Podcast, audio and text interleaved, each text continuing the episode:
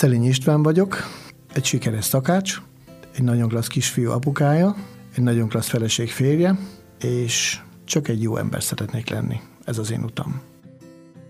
Inspiráló és eddig elmesélésre váró történetek minden hétfőn este itt a 99,2 Vörös Marti Rádióban. Akinek az útját a mai fehérvári beszélgetésekben pedig megismerhetjük, ő nem más, mint Szelény István mesterszakács. Szia, köszöntelek! Szervusz, köszöntöm én is a hallgatókat. Hogy vagy? Ha, köszönöm, nagyon jól. Örülök, hogy meghívtál. Milyen időszak ez most? Ugye beindult a nyár, hogy vagy mostanában, mik a feladatok, hogy telnek a heteid, a napok? Hát megmondom őszintén, hogy ugye egy Covid után szakácsként újra kinyitott az étterem, és hát nem azt mondom, hogy teljes gázon, én ugyan dolgoznék teljes gázon, ugye, de hát az emberek még valahogy mhm. óvakodnak. Még az ember azt várta volna, hogy na, akkor kinyitják az ajtót, és akkor ugye tömött kettes sorokba jönnek az emberek, de sajnos ez nem így van. De hát lassan-lassan lesz azért bizalma az embereknek, és akkor jobban fognak jönni az étterembe, és a teraszra étterembe, aztán majd a szabályok is jobban megengedik, aztán akkor majd reméljük, hogy egyszer visszáll rendesen a világ. Úgyhogy, de hát a természet nem állt meg, úgyhogy most éppen a, a spárga szezon vége, közepe felé tartunk, úgyhogy hát ez egyiknek az egyik szívem csücske, úgyhogy nekem ez így nagyon jó. Ugye a spárga, eper, aztán majd jönnek a többiek, ugye, a mála, a cseresznye, sárga baracka, és így tovább. Aztán így az embernek egy már a fejébe elindul, hogy hogy, hogy írja az új étlapokat, melyiket hogyan tegye föl, mi volt tavaly, miben frissítsünk, ilyenek járnak a mostanság a fejembe. Nem hagyhatom ki a kérdést, bár ez nem egy főzős műsor, úgyhogy most nem receptekről és technikákról fogunk beszélgetni, de a spárgát említetted, ugye mivel szezonálisan ez nekünk most pont aktuális, de azt gondolom, hogy eléggé alul van értékelve itt Magyarországon, az átlag értelemben véve, és egy kicsit olyan fura, hogy most akkor ezzel mit kellene kezdeni, úgyhogy ha két mondatban a spárga mellett egy kicsit kiállhatnál, akkor mit javasolnál a hallgatóknak? Hát, a két olyan cicerói mondat is kettőben, az is kevés lenne. Meg kell mondanom, hogy a, a spárga a zöldségek királynője, tehát ott, ott kezdődik a dolog, és az elég sok mindent az elmond róla. Régen Magyarországon az ember sokkal többet találkozott vele, most is nagyon sok spárga van, akár külföldön is az ember megy a boltba, ott is, hogy a, a származási hely Magyarország, tehát nagyon jó, de sajnos, hát én látom, köszönhet a sok főzős műsornak, meg a sok ilyen rádió műsornak is, ugye azért az emberek veszik, meg foglalkoznak vele, meg érdeklődnek, de nyugaton ennek sokkal nagyobb tradíciója van. A zöldség megérdemelni nagyon sokféleképpen, akár önmagába is elkészíthető, sütve, főzve, párolva, rántva, bogyolálva, tekerve, ahogy az ember szeretné. És ugye nem elég hamar kész van, tehát pár perc az egész, és akkor nagyon gyors és finom ételt lehet belőle készíteni. Spárga perceket hallhattak itt a 99,2, na de vissza rád, és arra, hogy mi van most veled. A teljesség kedvéért azt nem árultam el, hogy te hol dolgozol, és ez azt gondolom, hogy az életednek egy fontos része, hiszen egész más megvilágításba helyezheti a heteidet, illetve azt, hogy mennyit is utazol. Szóval, hogy jelenleg hol dolgozol? Jelenleg Burgenlandban dolgozok, Tolcs Jándorfba, ez a régen német járfalúnak hívták, ez itt van a, a csücsökbe, a hármas határon, az ember Nikkelsdorfban átmegy, akkor jobbra fordul, és akkor a faluba ér. Az egyik szomszéd falunk az Rajka, légvonalba, a másik meg Rusovce, tehát pont a, a hármas határkő van a, a falu végén, és uh, itt ez egy olyan 620 fős falu, itt van egy ilyen nagyobb étterem, ahol uh, hárman, négyen uh-huh. főzünk jókat. Uh-huh. És hát ezt úgy kell elképzelni, hogy egy ilyen vidéki étterem. Én a sokszor gondoltam, hogy Magyarországon is jó lenne egy ilyen több, több, több ilyen kis faluba, de két-háromezes faluba is nyugodtan lehetne egy étterem, amikkel, ha kell, akkor mit tenté, hosszú téli estéken, ha kell, akkor nagyon kicsi, mondjuk idézőjelben ilyen kocsma méretű, de azért színvonalas, de hogyha úgy van az embernek van ünnepelni valója, akkor el tudjon jönni, és akár 100-200 ember is ugye helyet tudjon foglalni. Tehát kell kicsit, nagyon kicsi, ha kell, kicsit nagyon nagy. Úgyhogy egy ilyen étteremben dolgozom, és már 11. éve itt, előtte is Burgerlandban dolgoztam, három-négy faluval arrébb egy, egy kastélyba, Úgyhogy hát ennyit egyelőre. Egyelőre igen, majd megnézzük, hogy hogy kötöttél te ott ki a jelen pillanatra, viszont mekkora távolságot kell így áthidalnod? Ez 150 kilométer egészen pontosan háztól házig. Az nem olyan vészes. Az nem olyan sok, tehát hogyha minden szabályt betarva, már miért ne tartanánk be, hogyha én itt, ugye én Fehérváron lakom, hogy a Fecskeparton megyek a Móri úton kifelé 7 óra 10 perccel, ott járok ilyen 6-57 óra, akkor én kényelmes menettel én 9 órakor ott vagyok a konyhába átöltözve. Tehát ez egy teljesen... Hogyha Pesten dolgoznék, vagy Pest túlsó felén, szerintem akkor se tudnám ezt könnyebben abszolválni. Ebben a tekintetben milyen ritmusúak a heteid? Most direkt nem napokat kérdezek, hanem hogy a heteid hogy néznek ki uh-huh. ennek fényében? Ez úgy alakult itt a hosszú idő során, hogy a munkadóim elég rugalmasak velem, meg, a, meg, meg mondhatni, hogy magukkal is. Úgy sikerült megoldanom ezt az egészet, hogy csütörtök, péntek, szombat, vasárnap dolgozom, és az ottani idő megengedi azt, hogy én dolgozzak négyszer tíz órát, megvan a 40 órám, és a hétfőket szerda pedig szabad, azzal pedig itthon, családdal azt, azt csinálom, amit akarok. Viszont akkor az a, azok a napok, amikor dolgozol, azok hosszúak, akkor mikor kezd, mikor érsz ágyba? Aha, hát az, az úgy történik, hogy nagyon nem későn, mert mit tudom én, fél kilenc, kilencre megyünk dolgozni, fél háromig, fél háromtól fél hatig pedig van egy szünet, és utána fél hattól pedig olyan kilenc tízig, így, így kilenc tízig, így így szokott lenni. Az a helyzet, hogy az emberek ezt nagyon korrektül betartják ott, hogy, hogy ebédidő, azt ebédelni az étteremben mennek, délután, mit tudom én, akkor, akkor tudják, hogy ott nincs étel, hanem akkor el, ha városban lennénk, akkor elmennének kávéházba, ide-oda, bistróba, és akkor az éttermet megint vacsora időben megint megkeresnénk. Nyilván kisfaluba mi csak az egyetlen vendéglő vagyunk, meg van egy-két hajrige is, de az itt nem számít. Délután is jönnek, de akkor mit tudom, süti kávé, ahhoz nem kell szakács, úgyhogy azt megoldják a, a felszolgálók. Ehhez képest milyenek a szabadnapjaid? A szabad nap nagyon jó. Tehát sokan, a barátaim sokan irigyek is rá, hogy három nap szabad nap, ó, ez mekkora királyság. De hát ugye ennek komoly ára van, ugye, mert az, a hétvégeim azok pedig rámennek. Nagyon jó különben hétközben szabadnaposnak lenni, az ember, amit van ügyes bajos dolga, mindig el tudja intézni, odaér, Úgyhogy, és még pihenni is És tudsz. még pihenni is tudok, igen. Gyakorlatilag bármi. is tudok beszélgetni, el tudok jönni. Igen, ebből rögtön hasznot húztunk itt a rádióban is. A magánéleted az hogyan tudtad igazítani egyébként ehhez a ritmushoz? Hmm. Húha, ez komoly kérdés. Megmondom őszintén, hogy mikor fiatalabb voltam, engem ez egyáltalán nem zavart. Most, hogy a, van egy kisfiam, most, hogy ő nő, és egybe jó, egyre jobban megtaláljuk egymást, 8 és fél szeptemberre lesz 9 éves, így egyre jobban hiányzik. Tehát eddig, eddig, eddig nagyon tudtam tolerálni, mert igazából, igazából mindent el tudtam intézni, meg meg tudtam élni, de így, hogy ő, meg az ő programja nem tud az én programommal találkozni, itt már egy, egyszer-kétszer azért eh, gondoltam, hogy kéne vagy váltani, vagy, vagy, egy, vagy egy másik eh, munkahelyet, vagy egy másik rendszert keresni. Hm. Ez az egy, ami így zavar az egészbe. Ő to- mennyire tolerálja ezt, hogy apa így dolgozik? Hát, Nyilván ő ezt szokta meg. Így van, igen. Ő ebbe beleszületett, ő neki ez a ritmus, ez teljesen jó.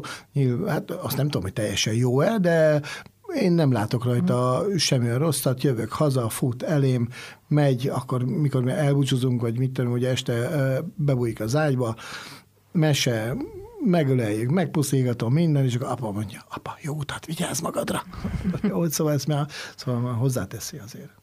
Jó, hát azért itt a hétköznapokban sikerül olyankor időt töltened vele, amikor mondjuk a legtöbb szülőnek pont nem sikerül így van, a dolgos hétköznapokban, úgyhogy vannak itt azért előnyök és, és hátrányok. Az életedben, a napjaidban, heteidben, attól függ, hogy hogyan nézzük, vannak-e neked ilyen megszokott rituáléid, amiket, amiket csinálsz, és mindenkitől függetlenül kérdezem, ami, ami csak a te időd, vagy csak a te foglalatosságod éppen, amire mindig szánsz, mert, mert az jó neked.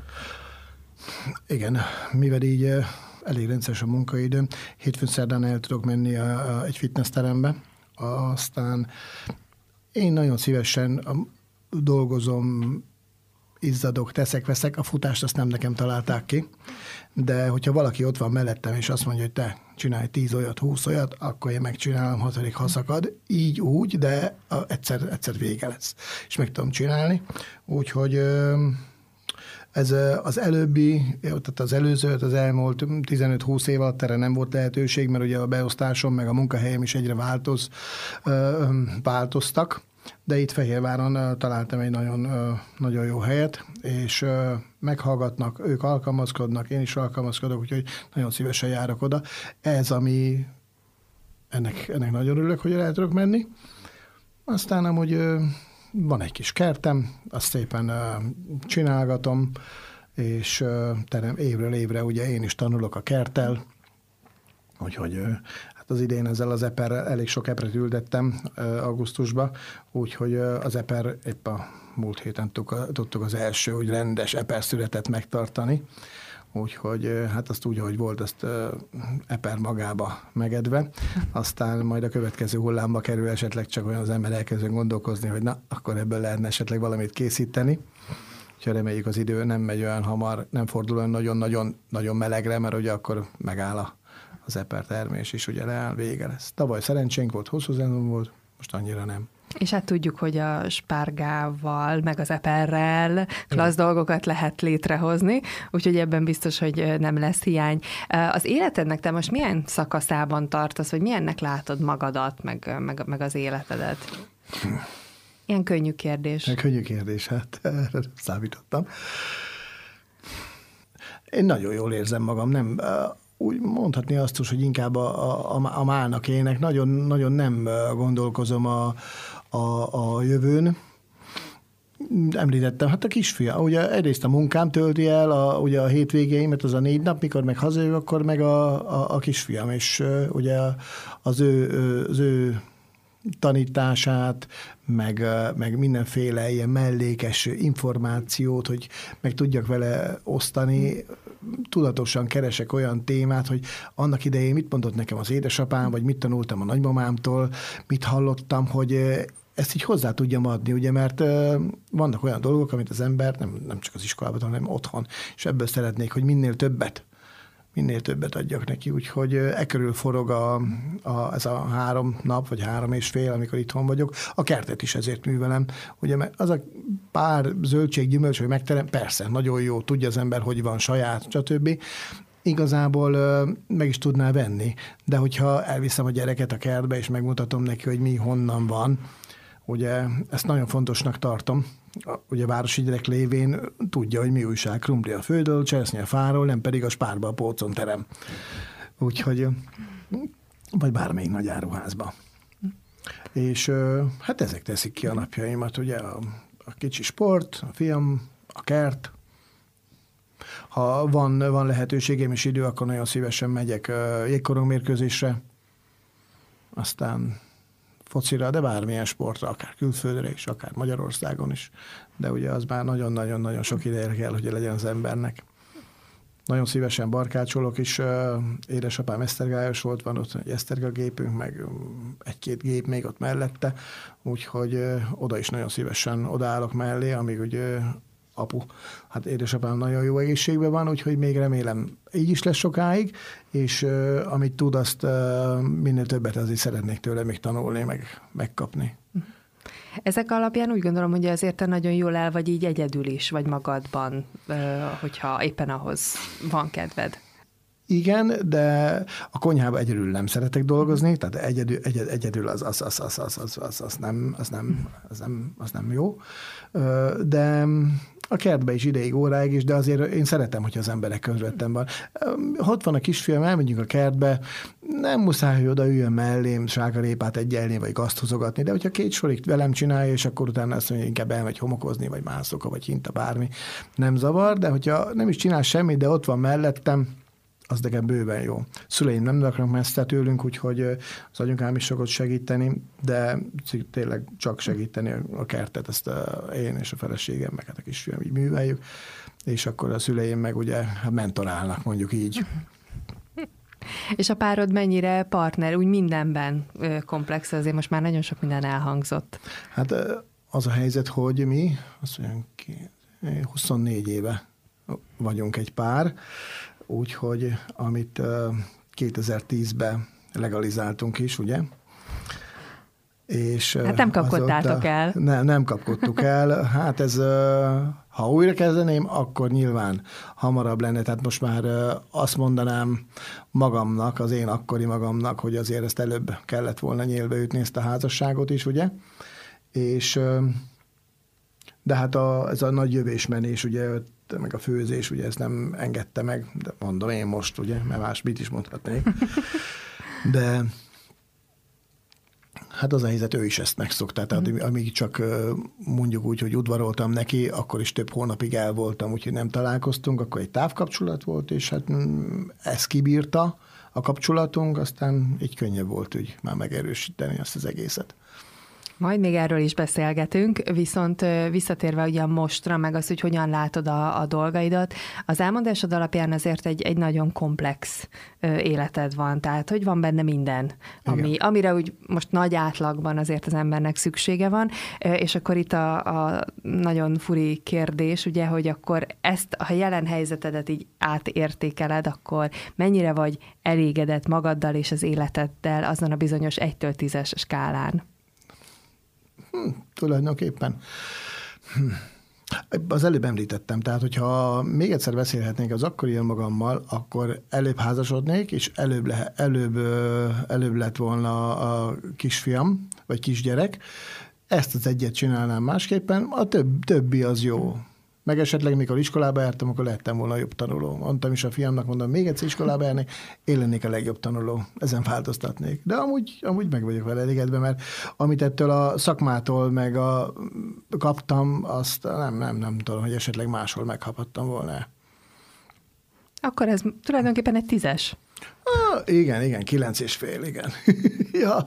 Azért óvatosan a számokkal, meg azzal a, azzal a tízessel. Igen, igen. Majd mindjárt felgöngyölítjük azt, a, azt az utat, amit te bejártál, de most így előjáróban egyébként azt az életet éled, amit esetleg elképzeltél magadnak, vagy olyasmit? Nem is feltétlenül azt, hanem olyasmit. Húha.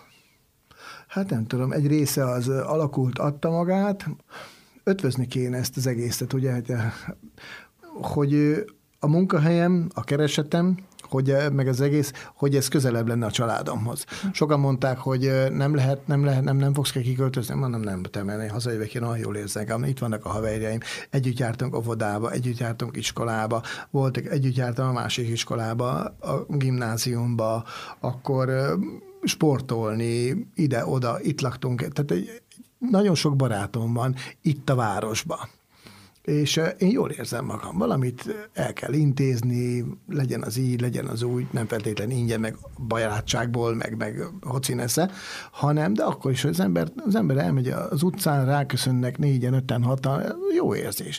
Elmegy az ember a nagyvilágba, persze ott is előfordulhat, de nekem ez tetszik. Nagyon sok emberrel dolgoztam kint, valaki úgy eljött szezonra dolgozni, hogy megkapta a személyzeti szobáját, aztán egy-két napra úgy berendezte, mint hogyha ott lakna már száz éve. Főtette a posztereket a falra, a képet a családról, mit tudom, virágot hozott meg, amit el az ember képzelni, pedig csak eljött öt hónapra dolgozni. Na én ennek az ellentéte voltam, nekem volt, mit tudom én, két őröntem, a szök, szükséges, ami kellett, és én ott nem alakítottam semmit, én tudtam, hogy lejár az idő, akkor menet, és akkor ennyi. Én nagyon szeretem itthon lenni. Na nézzük azt, hogy honnan indultál, mert azt gondolom, hogy ezért, tehát tényleg mindenkinek megvan a, a saját maga története, ahogy a nából B-be eljutott, és ez nagyon izgalmas egy idő után megnézni, hogy ez valójában hogyan is ö, alakult. Úgyhogy az első és nagyon nehéz kérdés így a múltban révedezésben, hogy hát milyen gyerek voltál? Hm. Hát ha a szüleimet megkérdeznék, akkor azt mondnák, hogy jó gyerek voltam mert tényleg a mai napig is azt mondják, hogy mondták is, mondják a kisfiamnak is, ugye, annak is adják az ívet, és mondják, hogy apám nagyon jó gyerek volt, mindenhova el lehetett venni. Illenemes, tisztelet, tudó, jóköszönő, stb. Úgyhogy én azt gondolom, hogy jó gyerek voltam. Az iskolába, ha tanítónőt kérdezném, nem biztos, hogy azt mondja, hogy jó gyerek voltam, de hát az idő mindent megszépít, találkozok még velük, a régekkel, és örülnek nekem. Tehát valószínű, hogy hogy jó gyerek voltam ott is. Uh-huh. Valamiért szerettek.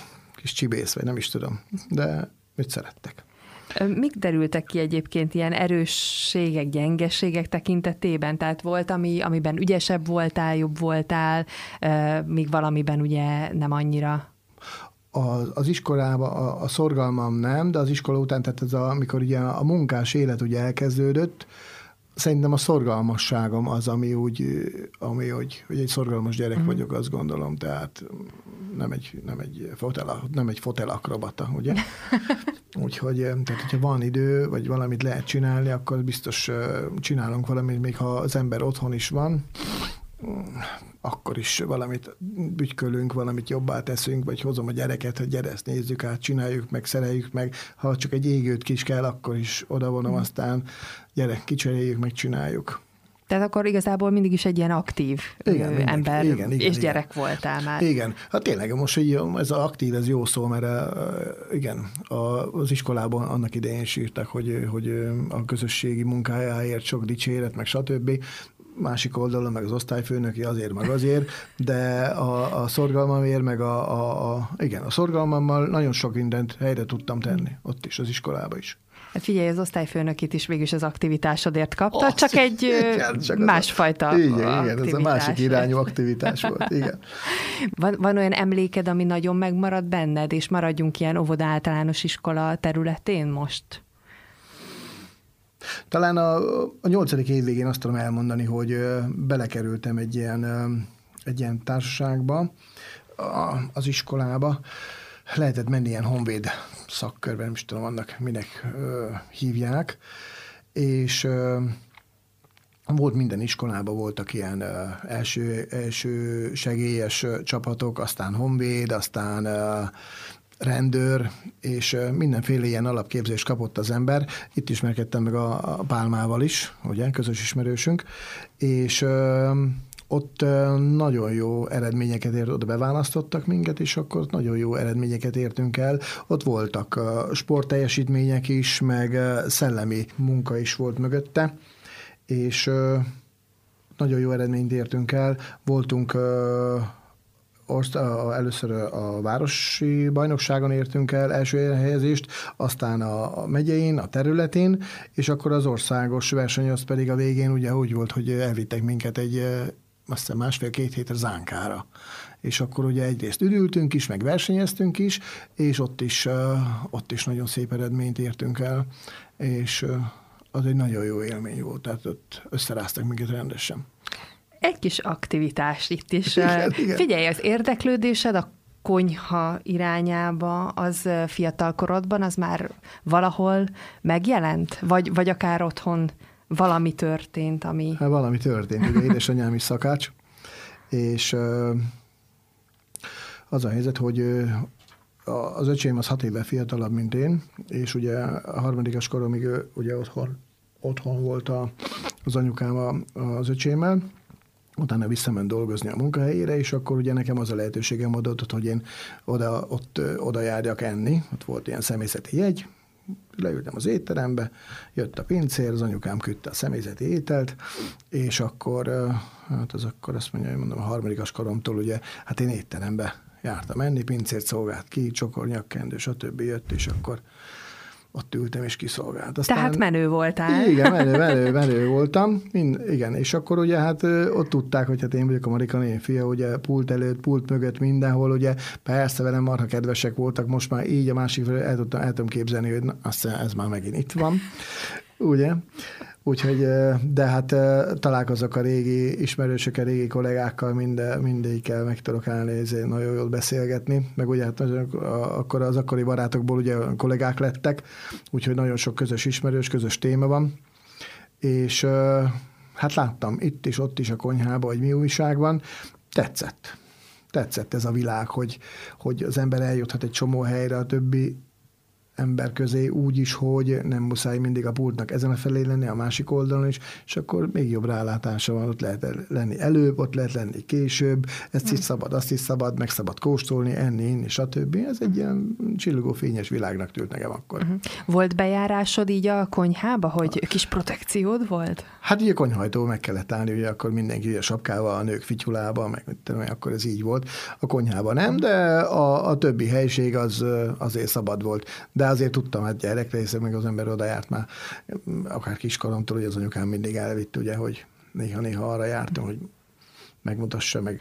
Aztán, amikor én elvégeztem az iskolát, még egy évig itthon dolgoztam, az Ösfehérvár étterembe, és akkor adott a lehetőség, hogy így elmenjek Németországba dolgozni. Aztán az öcsém akkor még általános iskolás volt, és ott volt a pályaválasztás, stb., és akkor hát a, ő is tetszett, hogy én mekkora szállodába dolgozok, micsoda konyha, meg mégis mit a Németország, meg stb. Megtetszett neki, gondolom, és hát akkor ő is szakács lesz. És akkor ő már ő is szakács lett, az iskolában már nagyon jól megtanult németül, és mondjuk a németben nekem annyi előnyöm volt, ugye, hogy sváb származásúak vagyunk, és otthon azért nem azt mondom, hogy németül beszélget mindenki, tehát még a nagypapám, nagymamám otthon voltak egymással, ők németül beszél, svából beszélgettek. Tehát még én otthon voltam, tehát el voltunk a mamánál nyaralni, és ha otthon voltak ketten, akkor svából beszélgettek. Aztán, hogyha jött valaki, akkor váltottak, teljesen jó volt. Aztán, mikor az anyukám jött, akkor svából, meg a nagybátyám, akkor svából beszélgettek, ugye mindenki értett mindenkit. Aztán, vagy hogy olyat akartak mondani, hogy én ne legyek képbe, akkor, akkor meg én mondom, mama, mi van?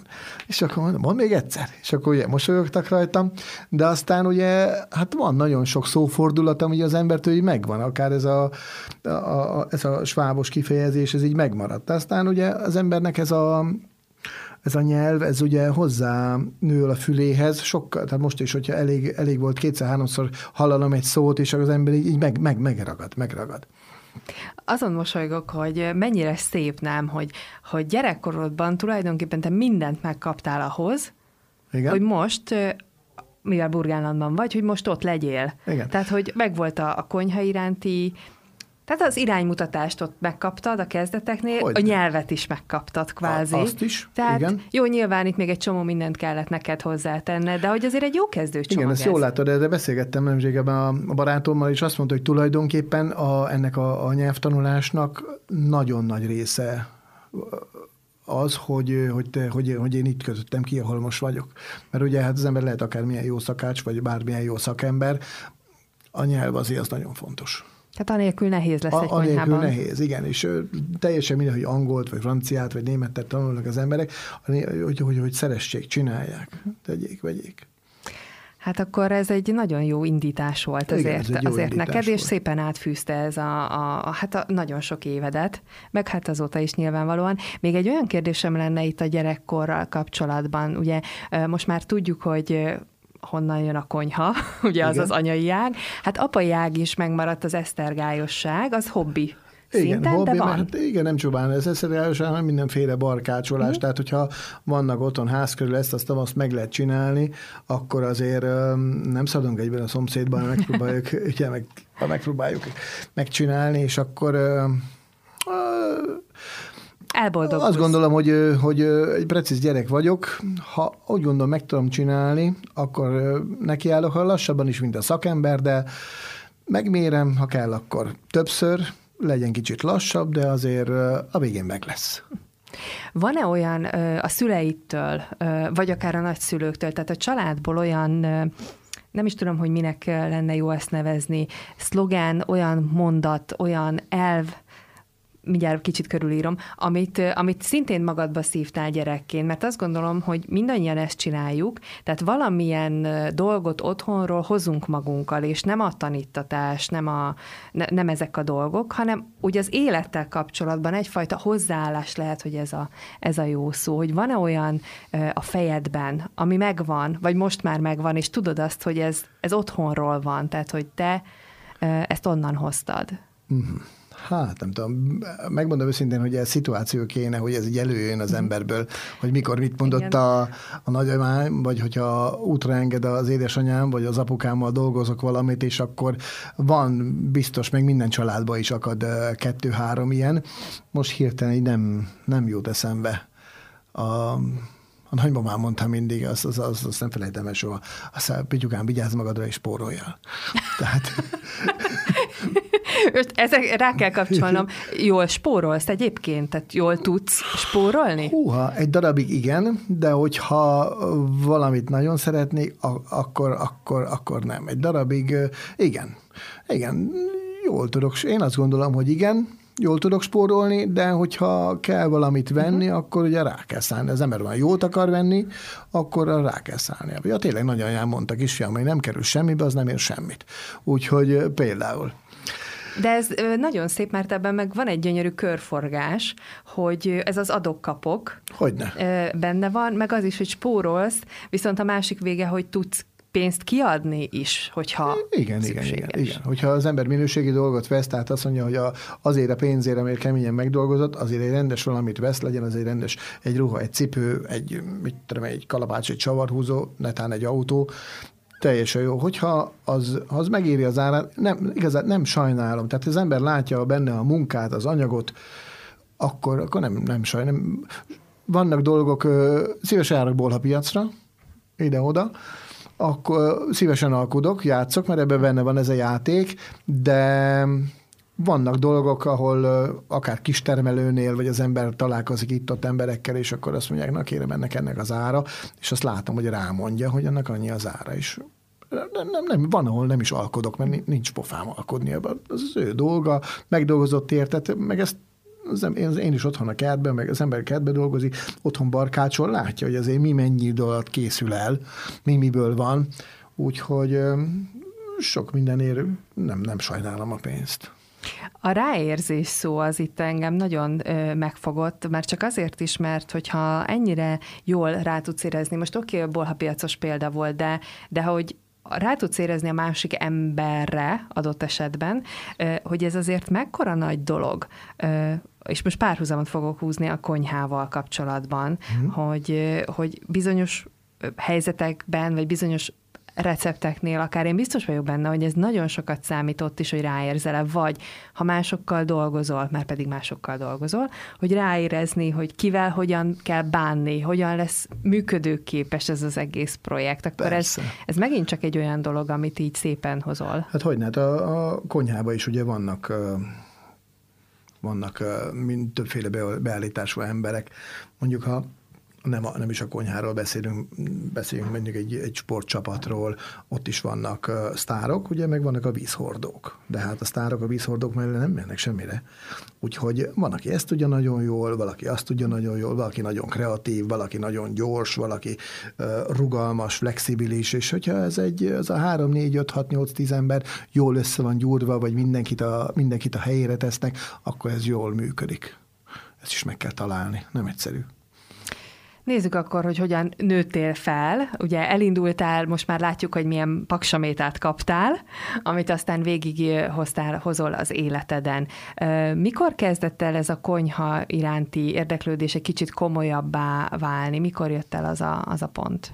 mikor Stuttgartban dolgoztam a szállodába. Ott, ott belecsöppentem egy akkora konyhába, dolgoztam 14-15-en, osztrák, német, holland, francia, én voltam egyedüli magyar a konyhába, és hát beszélgettünk, aztán ugye láttam, hogy csak körülöttem jöttek, mennek az emberek, egyik jön, másik megy, dolgoznak, mit tudom én, egy kilenc hónapot, egy évet, és akkor jönnek, mennek. És akkor már többiek már mondták is, hogy, hogy ez úgy működik, hogy az ember, amíg fiatal, tapasztalatot gyűjt, akkor érdemes egy szezont, vagy egy évet, vagy azért egy, egy, egy időt kivírni egy posztolni egy helyen, és akkor érdemes kérni az embernek egy ajánlólevelet, és akkor keressen magának új munkahelyet.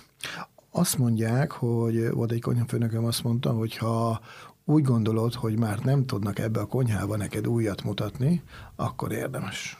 Akkor érdemes menni. És akkor ezt tolerálják az emberek ott. Tehát, hogyha nem csak egyik napról a másikra fölmondom, hogy jelzem, hogy főnök szeretnék váltani, ezért meg ezért akceptálják, mert ők is így, így, így, így, így szocializálódtak, ő is így tudott tanulni. Ez egy kicsit olyan, mintha tiszteletben tartanák az egyéni fejlődést, hogy ha menned kell, hát akkor menned kell. Igen, igen de ezt el lehet normálisan, de ugye ez az életrendje, uh-huh. ezt el lehet normálisan is uh, uh, végezni. Stuttgartban volt már ez, Igen. de előtte ugye az Ősfehérvár volt, tehát hogy utána Stuttgart volt az első külföldi igen, állomásod? Igen, volt az első külföldi állomás, aztán utána akkor volt még egy, utána Stuttgart után volt egy sorkatonai szolgálat, egy év, 352 nap itten, Alberégia, rendészeti kommendáns ezredben, úgyhogy itt voltam katona, itt is szakács, és uh, utána meg én megpróbáltam visszamenni. De először és, hogy mentél ki egyébként? Tehát ugye Stuttgart hogy jött képbe? Hogy jött képbe? Hát úgy, hogy uh, volt egy ismerősöm, meg uh, voltak rokonok kint, ugye? és tehát a sváb származásom miatt ugye itt volt 46-ban kitelepített svábok miatt ugye voltak, voltak meg vannak is ugye a rokonok, és ők segítettek. De hát ez csak annyi volt, hogy elmentünk és fogták a kezem, idézőjelbe, bementünk egy szállodába, a személyzeti osztály, hogy esetleg nem lehetne, vagy nem keresnek-e véletlen, de keresnek, és akkor így szerencsém volt, így ennyi. Onnantól pedig kitapostad ezt az utat, utána azért már magadra voltál hagyatva, és azért Stuttgart pedig, ahogy elmondtad, így meg is hozta azt, hogy ezt hogyan kell csinálni. Igen, ott a kollégák elmondták, hogy kell csinálni, és akkor ki, ki mire szeretne specializálni, szakosodni a konyhába, hideg, meleg, mm. konyha, mártások, deszertek, stb. banket, vagy inkább alakart, vagy kinek, ki mit szeretne, ki kell próbálni, el kell menni több típusú étterembe, szállodába, ide-oda, amoda, mindenhol referenciát gyűjteni, lehetőleg közben a rangrétlán előrébb jutni, uh-huh. és tehát a konyai hierarchiába mindig egy magasabb pozíciót töltsön be az ember, nyilván ennek van anyagi vonzata is, felelősség is, de hát így megy a világ előre. Uh-huh. Úgyhogy ott elmondták, hogy hogy kell, meg mi lenne a cél, ott nagyon sok mindent tanultam, és hát a mai napig is eszembe jutnak olyan dolgok, hogy mit te akkor, hú, a Joel ezt hogy csinálná, vagy ez hogy, hogy, hogy készíteni, hogy állná neki. Ez, ez, ugye ez szóba nem, de egy fejben megfogalmazódik bennem, hogy hm, hogy is csinálná. És akkor úgy, akkor, akkor nem kell megnéznem semmit, ha nem tudom. Hogyan kell elképzelni egyébként a szakácsságot? Itt úgy kérdezném, hogy dolgoztál itt ugye a városban is, és akkor utána kimentél Stuttgartba, tehát hogy feladat szintjén ekkor még hogy működött a dolog? Tehát, hogy mondjuk mi volt, amit itt, itt Fehérváron, mi volt a szakács feladata, és ahhoz képest ugye, ahogy kimentél, és hogy utaltál rá, hogy többféle feladat van, arra többféle ember, a ranglétra, tehát, hogy ahhoz képest, amikor kimentél, akkor, akkor ezt nyilván neked is be kellett járnod. Igen, igen, újra kellett kezdenem az egészet, tehát az nem azt jelenti, hogy, hogy ha ott bemészek a felejtsel mindent, nem, azt el kell tenni egy fiókba egy fakra, azt jól jegyez meg kisfiam, bármikor el tudod venni, és ott pedig betettek egy posztra, a szoszi egy posztra, ott dolgozott a konyhafőnök, egy tanuló, meg két szakács, és vetettek oda mellém, és akkor azt, azt kellett csinálni, amit ott mondtak. Ugye és készültek a, a húsok, sose felejtem, az első december 1-én, 91. december 1-én kezdtem, és akkor ugye ott már a, a karácsonyra, ugye már onnapkor elkezdődnek ott a, a, a libáknak a, a, a a vágása, meg a sütése, meg mindenféle elkészítési módok szerint fölkerül az étlapra, és tudom, hogy egy ilyen kicsontozott liba,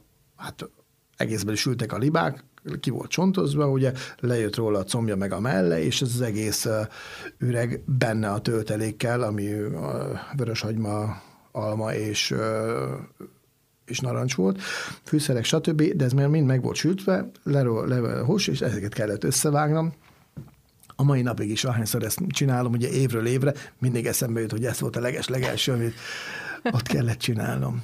Úgyhogy hát mindenféle húszteletelés, kloffolás, darabolás, mindenféle ilyesmi. Aztán lassan-lassan engedtek a tűzhelyhez is, ezt süsd meg, azt pirítsd le, azt készítsd el, azt forralt fel, azt szűrjed le, azt így szépen az ember belemelegedett. Egy kicsit ilyen katonás dolognak tűnik ez, hogy Igen, csinálod, nagyon. amit mondanak, hogy mert ne? nyilván nem te állsz ott, hogy megmond, hogy ki mit csinál, hanem te vagy egy a sok közül. Igen, de igen, a konyhában nagyon komoly uh, hierarchia van, hogy az ember nem is gondolná, és uh, ezt jelzik is minden poszton, meg minden, uh, igen, minden poszton mindenkinek megvan a neve. Nem unalmas egyébként, hogyha egy, most nem tudom, hogy van-e ilyen, de hogy ha csomó ideig ugyanazt kell csinálnod. Ezen el szoktam gondolkodni, és legfőképpen a házi asszonyok ezt szerintem nagyon jól értik. Például a panírozásnál. Igen. Én mindig azzal nyugtatom magam, hogy biztos van, akinek ezt sokkal tovább kell csinálnia, és sokkal komolyabb dolgokkal, mint amit én otthon a saját kis konyhámban. Tehát, hogy nem unalmas néha? Ö, van, hogy unalmas, van, van a nap, az idézőjelben napi rutin, ami uh-huh. nem szabad, hogy rutin legyen, ugye, mert úgy kell csinálni, hogy ez minden nap a, a legjobb legyen és ugye ezért is kell napról napra, hát mondjuk úgy, hogy hétről hétre, de itt a beszélgetésünk elején mondtam is, hogy a szezon megy tovább, ugye, hogy elkezdődik a, a rebarbar, a spárga, az eper, mál, a cseresznye, sárga barack, és így tovább megyünk bele a nyárba, ugyanígy vele a zöldségek is, és hogyha ezekhez az ember ez az egymentségünk van, ugye, vagy ez az egymenekülési irány van, hogy az ember fásult legyen és monoton, és hogyha évről évre előjönnek ezek a zöldségek, nyersanyagok, ezt minél változatosabban, sokkal többen tudja elkészíteni az ember, azért ez nagy egyrészt tanulást is igényel, mert ugye vannak újabb technikák is, megjelennek újabb gépek, lehetőségek, arról meg nem beszélve, hogy ugye az embernek lesznek új kollégái, és én is megyek máshova, és hát ez egy, ez egy végtelen történet. Viszont végtelen fejlődési lehetőséggel benne. Az biztos. Az De biztos. ebből is látszik, hogy szakácsnak lenni szerintem egy óriási kihívás, pláne ha valaki mesterszakács, de még Stuttgartnál nem járunk itt. Igen. Stuttgartnál még inkább az ilyen szárnybontogatás van, hogy megnézed, hogy igen, ki, hogy igen. merre, meddig, mit kellene csinálni. Aztán meddig voltál Stuttgartban? Tehát ez az időszak. Az egy, ilyen, az egy ilyen két év volt. És akkor utána jöttél haza katonának? Igen, utána hazajöttem katonának, aztán Utána, amikor vége volt a katonaságnak, akkor eh, én próbáltam visszamenni Németországba, megkerestem a régi konyafőnökömet, aki már akkor nem dolgozott ott, és akkor mondta, hogy hát eh, ő maszek lett, tehát ő ugye egyéni vállalkozó, és a Fekete Erdőben nyitott egy éttermet, és akkor megkerestem a Hermant, hogy esetleg tudna esetleg segíteni, hogy hol, merre, vagy netán. Azt mondja, hát gyere ide hozzá. És akkor oda mentem hozzá a az étterembe dolgozni, és ott dolgoztam. Most ott azt még el kell, hogy mondjam, hogy leszereltem augusztusba, és hát jó két-három hónapig tartott ez a papírprocedúra, amíg újból el tudtunk intézni, uh-huh. hogy munkavási engedély, tartózkodási engedély, etc. stb. És volt egy nagyon jó barátom, a Laci, ő akkor volt a Zalba Régia szállodának a konyhafőnöke, és te mondtam, hogy mondom, Lacikám, az a helyzet, mondom, hogy van itt három üres hónapom, nem lehetne, hogy én eljöjjek, és akkor én csak nem szeretnék sokat, mondom, három hónapok. Én tudom, meddig akarok itt lenni. Mondom, csak hadd jöjjek ide, hadd tanuljak, hadd nézzem meg, mégis a városban ugye az volt a legnagyobb ház. Akkor, hogy mégis, hogy mi van ott. És hát ott is nagyon szép napokat töltöttem, nagyon sok embert megismertem. Úgyhogy úgyhogy azt is elmondhatom, hogy dolgoztam az Alva régiába. De oda itt nagyon határozottan mentél, és három hónap után tényleg igen, sikerült három óta, igen, három óta elintézte a papír, és akkor ki a Fekete Erdőbe, és akkor ott pedig úgy volt, hogy télen dolgoztam a Fekete Erdőbe, sok időt nem hagytak, és akkor megint el kellett hagyni ezt a területet, Németországot, és akkor utána az volt a lehetőség, hogy valahova máshova, de hát hova, ahol németül beszélnek és dolgozott nálunk egy egyetemista lány, aki nagyon szeretett hegyet mászni, meg barangolni erre-arra, túrázni, és el voltak Dél-Tirolba, Olaszországba.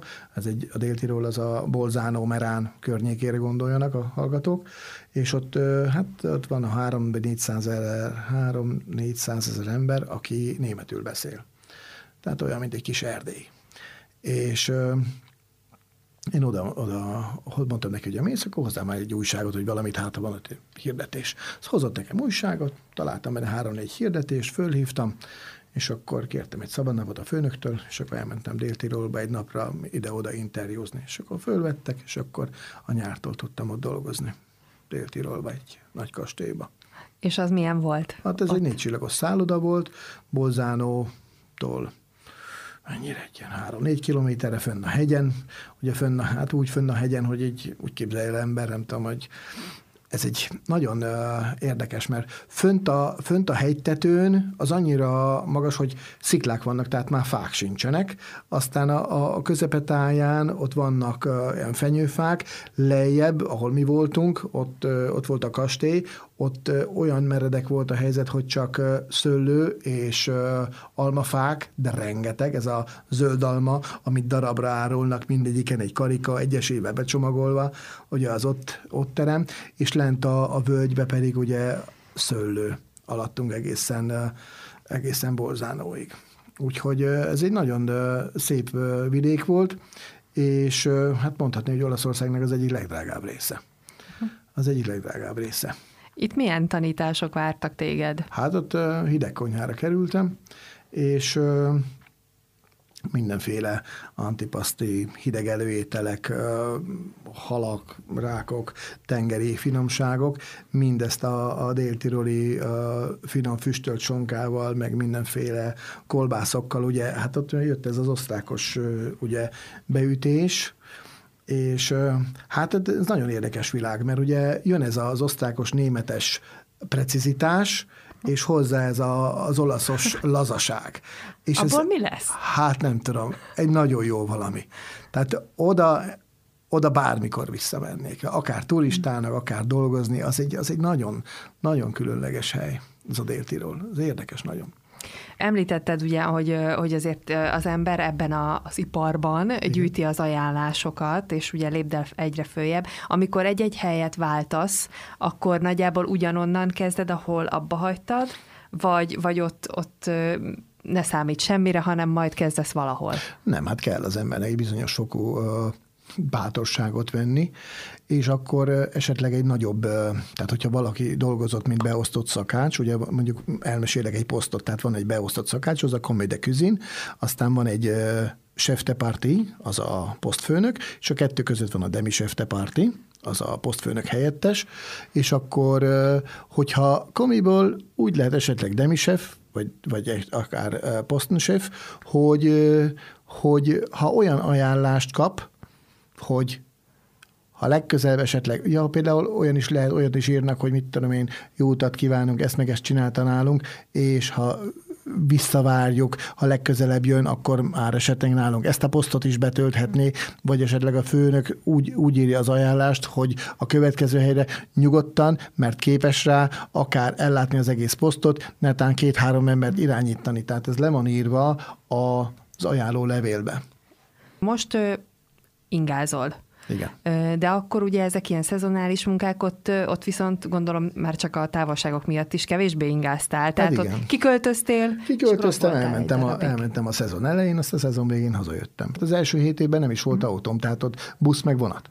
De azt gondolom, ez pont ez a kor, nem, amikor ez belefér, hogy Persze, belefér, kitolj mindent, ami kifér a csövön.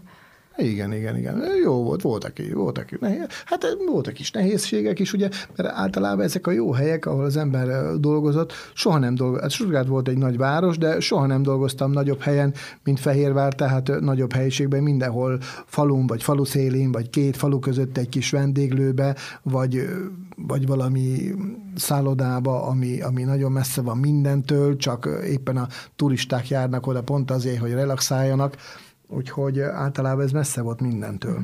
Akartam is kérdezni, én is ismerek, és szerintem a hallgatók is nyilvánvalóan sok olyat, olyat ismernek, olyan embert, aki most vagy ez az ő élete és pályája a vendéglátás, vagy nem, de azért sokan mennek ki külföldre, vagy mentek ki külföldre akkor is dolgozni, nem feltétlenül ez volt az ő, ő, ő hivatásuk, és azért főként ilyen típusú emberektől nagyon sok olyan sztori volt, hogy teljesen mindegy, hol dolgoztak, de hogy fiatalon nyilván még, hát azért így jó munka-munka, na de aztán azt le kell vezetni azt a feszültséget, és akkor a mindenféle sztorik, hogy ki hol bulizott, meg hogyan buliztak, vagy amikor a vendégek már elmentek, bezártak, akkor hogyan buliztak, hogy neked maga a bulizás egyébként mennyire volt része ennek, a, ennek az időszaknak? Hát része volt.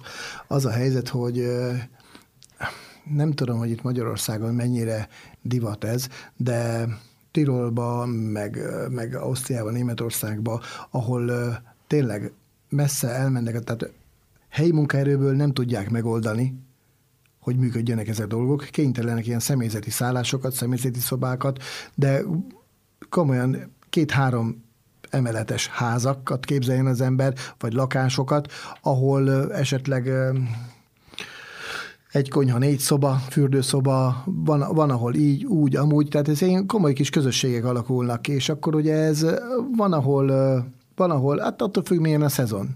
Hogy van, ahol ez jó sikerül, valahol kevésbé, ugye fiúk, lányok, nagyon sok kapcsolat kialakulhat, aztán javarészt én azt mondanám, ahol az életkor körülbelül az úgy összevág, akkor itt nagyon jó munkák szoktak kisülni, de vannak olyan munkahelyek, ahol voltam például egy olyan munkahelyen, dolgoztunk másfél-két hetet, látta a főnök mondja, hogy na, körülbelül megvan a csapat, és akkor jó van mondja, akkor még kinézett egy gyengébb napot a héten, akkor ma este előbb bezárunk, és akkor fölmegyünk valami hüttébe, hozott egy harmadikás, meg egy gitárost, vittünk ezért kaját magukkal, még grilleztünk, fő, nem számított, lehetett enni, inni, csak egy ilyen, ilyen ismerkedési est, és az úgy összehozta a, a csapatot, hogy indulásnak az pont jó volt. Aztán akkor ugye, hogyha ez egy ilyen sí, sí szezonról mesélek, és akkor karácsony után volt egy karácsonyi parti megint másodszor is, és akkor már, már majdnem olyan, mint ezer éve ismernénk egymást. Az úgy nagyon könnyű, hát fiataloknál ez könnyebben megy és akkor nagyon jó kis csapatok jöttek össze, vannak nagyon, most is van rengeteg ismerősem, akivel tartom a kapcsolatot, régi konyhafőnökeim, föl tudom őket hívni, vagy netán itt ott kollégák ismeret, ezt is dolgoztál, ezzel dolgoztál azzal, mert ugye mindenki megy körül, mint a English Bill.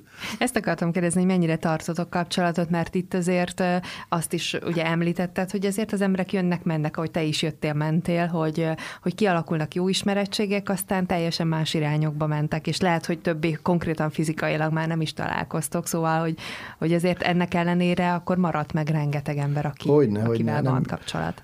Igen, igen. Megmondom, hogy Olaszországban dolgoztam egy másik étteremben, egy Michelin csillagos étterembe. Hát az is egy érdekes dolog volt, mert volt a konyhafőnök, az déltirüli volt, volt egy tiroli tanuló, egy német szakácsleány, én Magyarországról, meg két japán gyerek. És akkor például jött a, rendelés, bejön a rendelés, hozzá a pincér, leteszi a blokkot, Séfor fölolvassa, ugye, és ami az én posztonom jött meg a némettől, az németül, ami a japánoktól, az meg olaszul. És akkor azt szoktam is mondani, hogy amit tudok olaszul, egy kicsit japán akcentusom van, mert javarészt a japán gyerekektől tanultam olaszul, ugye, mert velük, velük kellett neki olaszul kommunikálni, különben senkivel. Úgyhogy ezt is megtanultam. De visszatérve a kérdésre, ezt a srácot, akivel ott együtt dolgoztam, az egyik japán gyerekkel, úgy hívják, hogy Hiroaki Takashi, és egy olyan fél évvel ezelőtt megtaláltam a Facebookon, Tokióban saját étterme van, egy ilyen olasz trattóriát vezet, úgyhogy váltottunk egy pár szót, de hát milyen nagy élmény, nem? A világ másik felén van, és akkor én meg itt, és ő japán, én magyar, olaszul társalgunk, óriási. Ez egy ilyen igazi multikulti élet egyébként Igen. ebből a szempontból. Igen. Visszatérve még jöttek ezek a japánok, nagyon szorgalmas emberek voltak, tisztelettudóak, alázatosak, és ezek a séfek tényleg csak kosztkvártéért dolgoztak. Tehát ma már hallani ilyet, hogy stázsolni lehet, ugye akkor még, akkor még ez nem volt annyira Magyarországon ismert, de ők stázsoltak. Tehát tényleg kosztkvárté, némi zseppénz, mondták, hogy főnök ezt meg azt szeretnék. Jó, nem lehetne, igen. De ezeket a japánokat, ezek a Michelin csillagos séfek kézről kézre adták. Tehát főhívtak, te van nálam itt egy, itt dolgozott három hónapot, átvennéd? Igen, és akkor mentek Sanremo-ba, Bolzánóba, Velencébe, Trentinóba, és akkor ugye az egészet így körbe tudták járni. Szerintem csak a tetejét tudjuk kapirgálni annak, hogy mennyi mindent tanultál az évek során. Egyrészt a helyektől, másrészt az emberektől meg akár a kultúráktól, hogyha azt is oh, nézzük. Hát, Kézzel ez a japán sráccal együtt egy szobába aludtam, és akkor ugye reggel, hát neki volt a csörgő óra, nekem is, és akkor olyan órája volt neki, hogy reggel az enyém csörgött, az ő meg kiabált, hájtó, hájtó, kelj fel! Úgyhogy Mondom, szóval... Ez barátságos volt. Ez akkor. barátságos volt. Alszik az ember, és egyszer csak a japánnak az óra. Hájtó! És fel, vagy ébresztő, valami ilyesmit jelenthetett, de hát érdekes volt. Viszont ez azt is jelenti, hogy, hogy te nagyon jól ö, tudsz alkalmazkodni, mert annyi helyhez, annyi emberhez kellett már alkalmazkodnod, ez nyilván, ha, ha nincs, akkor esélytelen lett volna az indulásod is, ha pedig már van egy kicsi, akkor ha valami sokat tesz hozzá, akkor ezek a helyzetek pontosan ezt így növelik, hogy hogyne, hogyne, mindenhez hogyne. is tudja alkalmazkodni. Igen, igen, igen. Úgyhogy hát persze, hogy elfogadom, mert én is elmentem mindenhova, mindenhol én is idegen voltam, elfogadtak, hol jobban, hol kevésbé, de hát ezzel, ezzel élni kell, ugye, mert nem vagyunk egyformák, ugye vannak pozitív, negatívumok, de hogyha az emberhez normálisan szólnak, és ha még másodszor, harmadszor is normálisan szólnak, így kell maradni, és akkor ebből csak kisül valami pozitívum végén. A beszélgetés második részével egy hét múlva számítunk a figyelmükre, ugyanígy hétfőn 18 és 19 óra között tartsanak akkor is velünk. Szelény István vagyok, egy sikeres szakács, egy nagyon klassz kisfiú apukája, egy nagyon klassz feleség férje, és csak egy jó ember szeretnék lenni. Ez az én utam.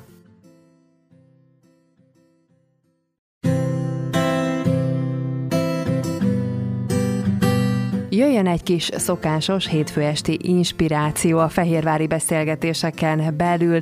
A vendégem ezúttal Szelényi István mesterszakács volt, aki életének egy részét Székesfehérváron tölti családja körében, a másik részét jelen esetben Burgenlandban, hiszen ott dolgozik. Az ő történetét ismerhetjük meg, és a történetének a folytatásban a második része következik. Ha tehetik, tartsanak velünk, érdemes lesz.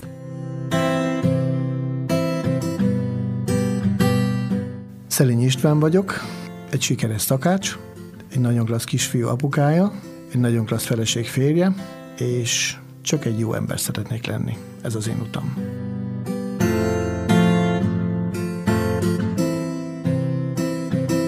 Dél-Tirolban járunk egyébként, Igen. most ott hagytuk abba. Ugye ott ugye említetted a Michelin csillagos éttermet, ez is még Olaszország. Igen.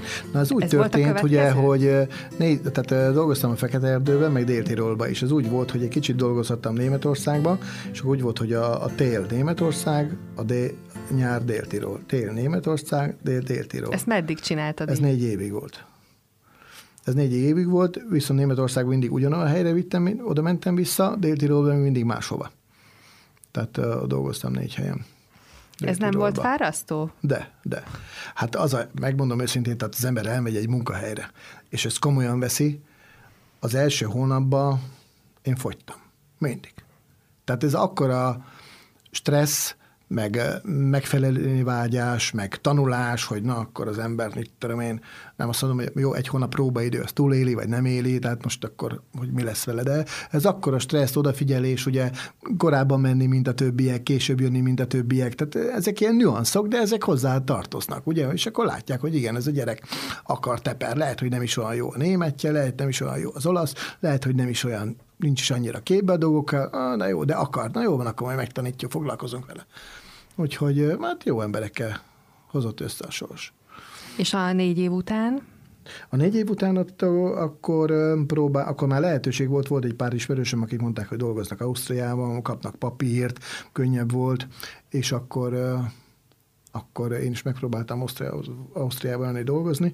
Hát az akkori forrásunk, hogy ez a Salzburger Nachrichten újság volt, a szombati kiadásban ott jelent meg a legtöbb álláshirdetés, és ott hát megnéztünk egy párat, aztán az a helyzet, hogy az ember végigböngészi ezeket az újsághirdetéseket, és látja, hogy mindig, mindig ugyanazok, ugyanazok, ugyanazok, tehát azok a helyek, akik mindig hirdetnek, arról, arról az emberek van véleménye, ugye, hogy ez jó, vagy nem jó.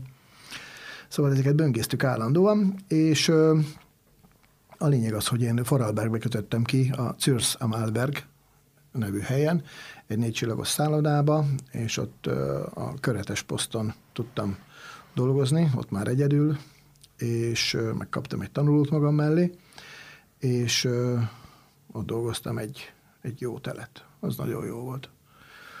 Aztán, de hát nagyon messze van, ugye, Faralberg, hát tudom én, Pludenz, Liechtenstein, az mit egy ilyen 40-45 percre volt, tehát azért az, az, az, az, az, az nagyon messze van ide.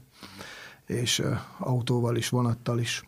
Aztán uh, utána nézegettünk, hogy mi legyen a nyáron. akkor hazajöttem, próbáltam hazajönni, hogy legyen itthon uh-huh. valami, és akkor én leérettségiztem. Akkor itt maradtam két évig, és jártam egy iskolába, hogy minden nap, mint egy rendes gimnazista, megcsináltam a matekházit, megtanultam a verset, kiolvastam a kötelező olvasmányt.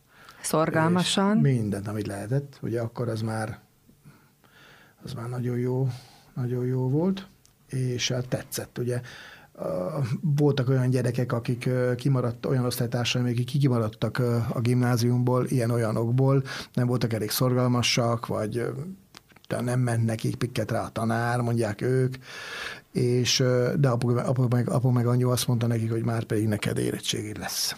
Voltak ilyenek is, aztán voltak olyanok is, akiknek úgymond beért a fejlágya, és azt mondta, hogy hát az egy érettség, ez csak kéne, azért nem azért az, az ad valamit az embernek. Na, ezek közé tartoztam én, és gondoltam, hogy... Tehát ezt magad miatt akartad? Ezt én magam miatt, ugye. Közte magam miatt, ja közben, igen. Igen, magam miatt. És Viszont én úgy ültem be ebbe az iskolába, hogy beszéltem folyékonyan németül, egy kicsit olaszul, és azért beülni egy magyar órára azért így azért az teljesen másképp van a dolog, ugye? És a, a tanárok is úgy néztek rám, hogy én már egy, egy szakember vagyok, tehát nem, nem egy tanuló, hanem egy, egy felnőtt ember, tehát valamilyen módon partnerként kezeltek, mm. és nagyon jó fejtanárjaim voltak. És ö, aztán még az iskolában, ami rám maradt, ugye a, a pattársam, a feleségem. Úgyhogy... Igen, ez utána lett volna, hogy akkor ez ho- honnan kezdődött, de akkor itt, igen, itt kezdődött? Igen, itt kezdődött, igen, igen. Mi, van, mi volt az első élményed vele, emlékszel rá? Hát igen, volt egy, volt egy srác, azt elültették mellettem, mert sokat dumáltunk, és akkor elültették az Erikát mellém, és akkor hát így lett. Aztán és is, vele is sokat dumáltatok. Vele is, igen, vele, igen, vele iskola után is sokat dumáltunk. Aztán Na mennyi, Úgyhogy... mennyi mindent ad az embernek egy érettségi? Hm. Hogyne, hogyne. Na látszik. És akkor ez Én két év volt? Ez két év volt, aztán leérettségiztem, és hát olyan, hát nem tudom, tehát hogyha úgy 17-18 évesen érettségiztem volna, szerintem a bűrös életben nem tudtam volna ezt akkor így abszolválni. Hát szóval az, hogy ötös matek, meg ötös irodalom, meg ötös történelem, tehát ilyet, szóval mondta az anyukám, és azt mondta, hogy Pityukám, azt mondta, neked nem is kéne egy dolgozat, hanem lehetné te akármi is tanulhattál volna ide, hogyha neked ez így megy. De hát nagyon jó tanárom voltam. Olyanok voltak az órák, mint egy, hát úgy tudom elmondani, mint egy ilyen egyetemi előadások. Tehát az ember miért. És a tanárnak nem is volt egy-két gyerek, aki mit tudom, hogy szotyizott, meg dölöngét a székkel az órán. Hát a tanár szólt egyszer-kétszer. Hát úgy kell elképzelni, az osztályban a legfiatalabb az ilyen 18-19 éves volt, a legidősebb meg mit 32-35. Így. És mit, hát én is voltam már, azt mondja, is tudom, 20, 27, 28 körülbelül, és hogy a tanár kétszer rászólt, aztán most mondjuk, figyelj ide, álljál föl, menjél ki, vagy fog be. Aztán kette hárman rászóltunk, a tanár nem is kellett semmit csinálni. Csönd volt. Nagyon szuper. Á, óriási volt az iskola. Meg érettél szó szerint az érettségére. Hogyne, meg a többi, igen, meg a többiek. Igen, igen, igen. Meg volt az érettség, és közben, itt nem tudom mikor jön be, mert ugye mesterszakács vagy, tehát azért ennek a fokozatnak is meg volt a tanulási fázisa, az, az ez, ebben az időszakban? Igen, ez volt? utána jött, én azt gondoltam, hogy nekem, meg a tanárom is mondták, jó, az eredmény, tanuljak tovább. Uh-huh.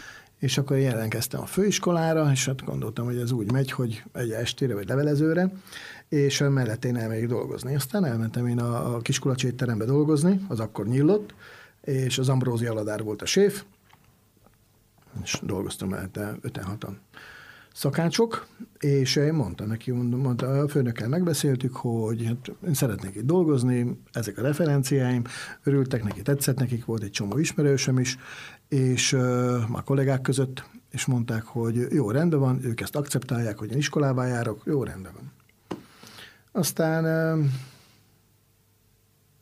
jól ment, jól ment egy darabig, aztán közben indult a, az az iskola is, a mesteriskola, és akkor azt, hogy volt október, október november-október környékén nyílott a, a kiskulacs, szeptemberre elkezdtem iskolába járni, és akkor februárban még elkezdődött a, a mesteriskola. És akkor eljártunk Győrbe a kamarához, Győrbe tanultunk, oda jártunk az előadásokra, oktatásokra, és akkor februártól júniusig, júniusban volt a, a mestervizsga. És akkor ott dolgoztunk, Aztán akkor utána még ledolgoztam a nyarat, aztán összefutottam egy barátommal a nyár végén, és akkor mondta, hogy hát uh, ilyen meg olyan lehetőségek lennének, nem kéne messze menni se, Burgerlandba, és akkor uh, szedtem a sátorfámat, és elmentem a Burgerlandba dolgozni, de már olyan nem messze, mert akkor már ott volt a barátnőm, ugye? Az iskolapadból. Mennyit számít? Igen, Mennyit igen, számít igen, már igen. a helyválasztásnál? Hát, hogy, hát nem mindegy, 6-700 kilométer, hanem csak 150. Uh-huh. Mhm. Úgyhogy mondtam Monzelikának, mondtam, és tehát mondom, ez kell. Uh-huh. Mondom, másképp nem lehet. Ugye annak idején sem a, sem a tehát most most arról beszélünk, hogy ez volt 21-2 éve. Tehát akkor még se a technológia, se a technika, se a, a bérek nem voltak ott, mint ma. Úgyhogy az még mindig nagyon-nagyon-nagyon vonzó volt. Meg hát a nyersanyagok, meg hát átolcettig beszélhetnénk. Azóta a magyarok, Magyarországon is nagyon sok minden fejlődött, úgyhogy nagyon-nagyon le a kalappal, amit itthon művelnek. Meg ugye azok a srácok, akik velem együtt kint dolgoztak, és ezt mindezt a tudást, meg ezt a, a tudás vágyat hazahozták. Kíváncsi vagyok majd, hogy ezt hogyan lehet fenntartani, ezt a tudásvágyat, mert bármilyen munkáról is legyen szó, és bármilyen kreatív legyen egy munka, ugye azért a rutin, meg a megszokás, az, azok nagy mumusok, bármilyen munkáról Igen, ez kényelmesé teszi az embert, igen, igen. Hát az a helyzet, hogy ez, ezzel küzdünk nap, mint nap. Úgyhogy az ember saját magának az ellenfele, ugye, mert hogyha már nem járod évről évre, szezonról szezonra az újabb-újabb régiókat, újabb szállodát, éttermet, ezt, azt, azt, ugye mindenféle vendéglátó egységet, azt szoktam mondani, hogy dolgoztam ugye négy országba, minden négy országba dolgoztam, négy csillagos szállodába, alakart étterembe, szóval elég sokrétűen látom ezeket a, a helyeket, még lehetett volna ezer másik helyen dolgozni, millió dolgot megtanulni, de hát nehéz ezt, nehéz ezt összehozni. És ahogy szerintem a kulcs az az volt, ahogyan kezdted is, hogy minden nap.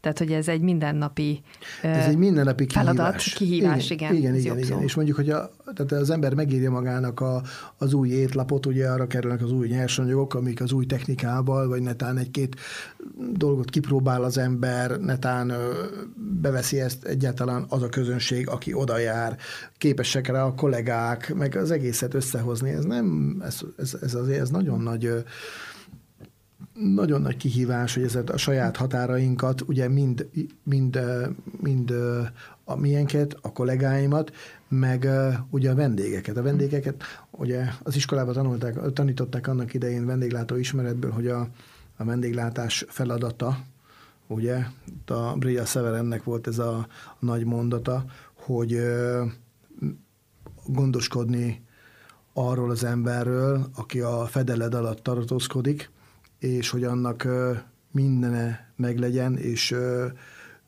ha innen elbúcsúzik, akkor úgy menjen innen el, hogy vissza is jöjjön, bár, hogy legyen kedve visszajönni máskor is. És ha ez szerint gondolkozik az ember, ja, és közben tanítani a, a vendéget is. Úgyhogy az nem baj, hogyha egyszer-kétszer az étlapon szerepel egy idegen szó, netán egy újabb zöldség, az nem baj. Ne legyen sok, mert hogyha nagyon sok, akkor az olyan nem fog tudni választani, Egyrészt és igen, meg olyan kiaktatónak le, akkor nem fog jönni, hát mit akarnak ezek itt tőlem. De csak egy-kettő, az már ugye lehetőséget ad a, akár a pincérel, hogyha a felszolgáló kollégával vagy egy kis small talkra, és akkor ugye ott már kialakul valami. De ebből látszik, hogy mennyire összetett ez a dolog. Tehát én azt gondolom, hogy a vendéglátásnak bármelyik részét mondanánk, az, azt szerintem sokkal nehezebb, mint amit látunk, vagy ami a fizikai értelemben véve történik. Persze, nagyon fontos, és biztos, hogy nehéz bizonyos kajákat jól elkészíteni, de hogy mennyi minden van még emögött, igen. ami, ami, ami tehát oda az, hogy az ember nyisson, akár nyisson egy, új ét, egy jó éttermet, tehát nagyon sok minden múlik a, a, a, a szerencsén, a kitartáson, a kollégákon, a környezeten, a, a mindent. Tehát ez nagyon-nagyon-nagyon-nagyon összetett dolog. Annak idején, mikor jártam főiskolára, ott volt egy közgazdaságtanár, és akkor őt beszéltem, mikro-makroökonómia, optimális üzemméret. Hát mondom, tanár úr, mondom, akkor ez, mondom, ez tök egyszerű, mondom, akkor az ember megmondja, hogy optimális üzemméret, ennyi dolgozom van, ennyi vendéget akarok, ennyi forgalmat, és ezért azt mondja, hát Szelényi úr, ebbe teljes mértékben igaza van, csak a maga szakmájában még közrejátszik az ízlés. És azt mondja, az nagyon sok buktatót vont maga után, és azt mondja, még tudnék itt mondani még kettő-hármat, és az már úgy elvinni ezt az egészet, hogy ez nem olyan egyszerű, mint hogy biciklit szerelünk össze, vagy tévét, vagy asztalokat, vagy bútorokat, vagy bármi ilyesmit. Azt mondja, az ön szakmája ennél sokkal bonyolultabb. És igen, ezt már te is tudod. Igen.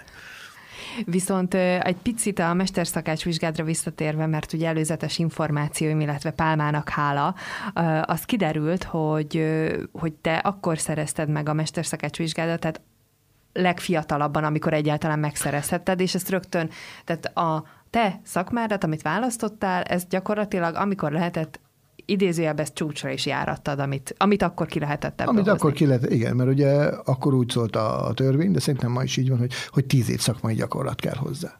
És akkor az ember leigazolt ezt a tíz év szakmai gyakorlatot, akkor befizette a jelentkezési díjat, meg a mindenféle díjakat, hogy a, a mesteriskolába egyáltalán eljárhasson, foglalkozzanak vele, és akkor, hát igen.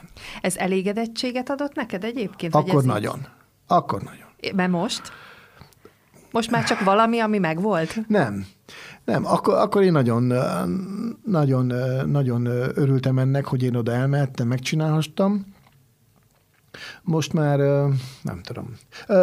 Most is, most is jó, most is, most is jó, csak igazából azt mondanám, hogy nem is a mestervizsgálóval van a probléma, hanem ugye azzal a korral. Én abba a, abba a korba csináltam ezt, amikor jöttem, mentem, tettem, vettem, de azt mondom, hogy 30 éves koromig volt, mit tudom én, 8-10 12 munkahely, ahol én rövidebb, hosszabb ideig megfordultam.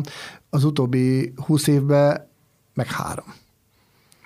És uh, valószínű, hogy ha ez így tovább, tehát tovább színesíteni ez a jövök megyek az életemet, az úgy, az úgy jobb lenne. Nyilván sokkal mozgalmas lenne, meg stresszesebb, de így, hogy az embernek családja van, én inkább olyan, inkább a, a, a biztos, a bizonytalanra azt úgy nem cserélem el. És ugye ott tartunk, hogy Burgenland, Igen. mindezek után ugye a magyar ö, ö, érettségi, illetve a mestervizsga után Burgenland, de hogy most is ott vagy, tehát azóta neked egy helyed van, vagy azóta ott még ö, váltakozó azóta, volt? Azóta, azóta volt, hogy is az egy Hát három, ugye dolgoztam a kastélyban, dolgoztam nyolc évet, Harptonba, a kastélyban dolgoztam nyolc évet, aztán utána hát ott nyolc évig is érezte az ember, hogy jöttem valaminek kéne lennie, mert ugye mondta a főnökem, hogy nem látod már a fejlődésnek a, uh-huh. a hova továbbját. Akkor jelentkeztem egy szállodába, Burgenlandnak az egyik legnagyobb szállodája, a Villa Vita Pannonia, ez a Deutsche Vermögensberatungé, és hát ez foglalkozik, 37 ezer embert foglalkoztat ez a cég. Van a világon nekik három szállodájuk, van egy Burgenlandban, egy Portugáliában, egy meg Amerikába, és a, a cégek, a cég egyrészt az emberek, hogy dolgoznak, oda járnak meetingelni, beszélgetni, egyrészt munkával látja el, viszont ha ugyanezek az emberek elmennek nyaralni, vagy, vagy üdülni, akkor ezekbe a helyekbe mennek, de hát ezek ilyen üdő, nem, nem, nem úgy kérdezem az ember, hogy egy épület, hanem ez egy üdülő falu, egy komplexum, több hektár. Tehát az ilyen golfkocsikkal közlekednek az udvaron, de például azt, tehát azt, azt kell elképzelni, hogy az étterem, van egy ilyen produkciós konyha, ahol megfőzik az ember mit 3-400 emberre, és fölteszi egy ilyen melegen tartóba, beteszi az ételeket, fölteszi a golfkocsira, elmegy 50 vagy 60 méterrel arrébb, ott van egy nagy terem, egy bálterem, ha akarom, akkor este bálterem, a délben meg mit tudom én, meetingelni, vagy bármit lehet, ott megterít, és akkor ugye ott kiszolgál az ebédet utána, szennyest vissza a golfkocsira, vissza a konyhába, tehát ott olyan nagyba megy a dolog. Azért ez jó, jó volt megtapasztalni ezt hát is. igen, igen, igen úgy ilyet át. is látni, igen. Meg például, ha dolgozik az ember egy olyan konyhába, ahol a konyha beosztásán 48 ember van. Tehát szóval azért az nem piskóta. Ez, ez nem ez, hanem hogy melyik volt a legnagyobb kihívás így az eddigi pályád folyamán? Vagy nem tudom, hogy lehet egyáltalán Hú, ilyen szempontból összehasonlítani. Legjobb kihívás, hogy legjobban tetszett? Hát Az előző, a Háptonban a kastélyban ott a konyafőnök, ott lehettem először külföldön, Ausztriába konyafőnök, és, és ott vezettünk egy, egy négyfős konyhát, de úgy kell elképzelni, hogy ez a kastély, ez lakott. Lakik benne gróf, meg báró, és a kastélynek az egyik szárnyában minden évben van egy időszakos kiállítás. Sose felejtem el, akkor, mit tudom én, azt mondja, akkor volt ez az Afganisztánban ez a háború, és azt mondja, akkor az a 2000-es évek környékén járunk, és akkor hogy nagyon negatívan voltak ez megítélve. Ezek az emberek ott és a bárónő mondta, hogy neki vannak Bécsbe afgán ismerősei, milyen kedves emberek, stb., szőnyek, stb., és akkor csináltunk, csináltok egy olyan kiállítást, aminek az volt a címe, hogy a Sejem út mentén. És akkor Afganisztánból hogy jutott el az áru akár annak idején Bécsbe, és egy ilyen, kiránt, egy ilyen kiállításnak a faluba, tehát 2800 fős a falu, Burgenlandba, tehát a fertőzukba eldugva, 52 ezer látogatója volt. Most az 52 ezer látogatóból csak minden harmadik evet nálunk a nyáron, mi ma akkor teljesen jó voltunk, hogy a kulisszáról nem beszélve, a báltelmekről, meg a lakodalmakról, ott is annyira összetett volt, nagyon, ezt, ezt el sem lehet mondani. Tehát mindenféle emberek jöttek, jöttek a falubeliek, egyszerűbbek, jöttek a vidékiek, jöttek a külföldiek, és olyan klassz étlapot tudtunk írni, hogy volt rajta tradicionális, volt rajta modern, volt rajta kedvezőbb árfekvésű, volt rajta ínyencebb, és mindenki megtalált. Egymás mellett, ezek az ültek egymás mellett a, a teraszon az emberek, és hát nagyon jó volt ezeket nézni. Konyhafőnökként mi volt a feladat? Vagy nem mi volt, hanem konyhafőnökként okay. mi a feladat? Mi a feladat? Egyrészt megírni az étlapot, arra bevásárolni, és akkor arra bevásárolni, és ezt kigazdálkodni. Megirányítani akkor igen, igen, igen, az igen, X ember. Igen, és mindezt leellenőrizni. Aztán jól összeszedtem. Igen, ezért ez egy elég komplex feladat. Igazából egy többszöröse egy háziasszonyénak, mert az is, egy háziasszony hát is ezt csinálja. csinálja kicsiben, csak ugye? nem mindegy, hogy ezt három emberre, négy emberre készíted, Igen. vagy pedig kétszázra. Igen. Igen, vagy többre. Vagy így többre. Van. Így van, és akkor mellette vannak emberek, és akkor hm. ugye ott van meg, hát igen, nagyon sok mindent közben. Hát meg az emberi tényező, hogy a másikkal, tényleg, amit már korábban említettem, hogy hogy tudsz vele dolgozni, hogy kell irányítanod ahhoz, hogy ő is ki Persze. tudja hozni a maximumot, és Persze, én, meg ne... az ember, mit tudom, bevásárol, akár zöldségből, gyümölcsből, és akkor, mit tudom, vár, ugye van egy bizonyos asztalfoglalás, egy bizonyos létszám, amit már tudjuk, hogy lesz, ahhoz hozzákalkulál az ember időjárás függvényében, mit tudom, 10-20-30-40 százalékot, és akkor netán mit esik az eső, vagy ez lesz, vagy az lesz, ott az ára, és akkor, hú, akkor mi legyen vele, ugye? Mm. Ugye meg ezt, ezt ki kell gazdálkodni, és akkor hát sokszor volt olyan, mit tudom én, hogy, hogy nem adtuk el az epret vagy gyümölcsöt, és akkor mit tudom volt, és akkor főztünk be lekvárt, mártás, mit tudom, stb. Tehát ez nem csak az étlap, hanem ugye egyrészt hát ez a gazdálkodásról meg hogy, hogy, hogy, hogy mi az, ami még mindent lehet belőle csinálni. Aztán voltak, nálunk is volt uborka szezon. A legutóbbi főnökömet, aki mostani a főnökasszonyom, azt például itt ismertem meg. Az úgy történt, hogy voltak ilyen csendesebb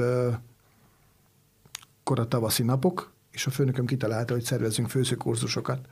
És ő akkor nyitotta az éttermét, és ő eljött hozzánk de hát olyat csinál, úgy kell elkezdeni a főzőkurzusokat, hogy volt egyszer férfiaknak, aztán volt nőknek.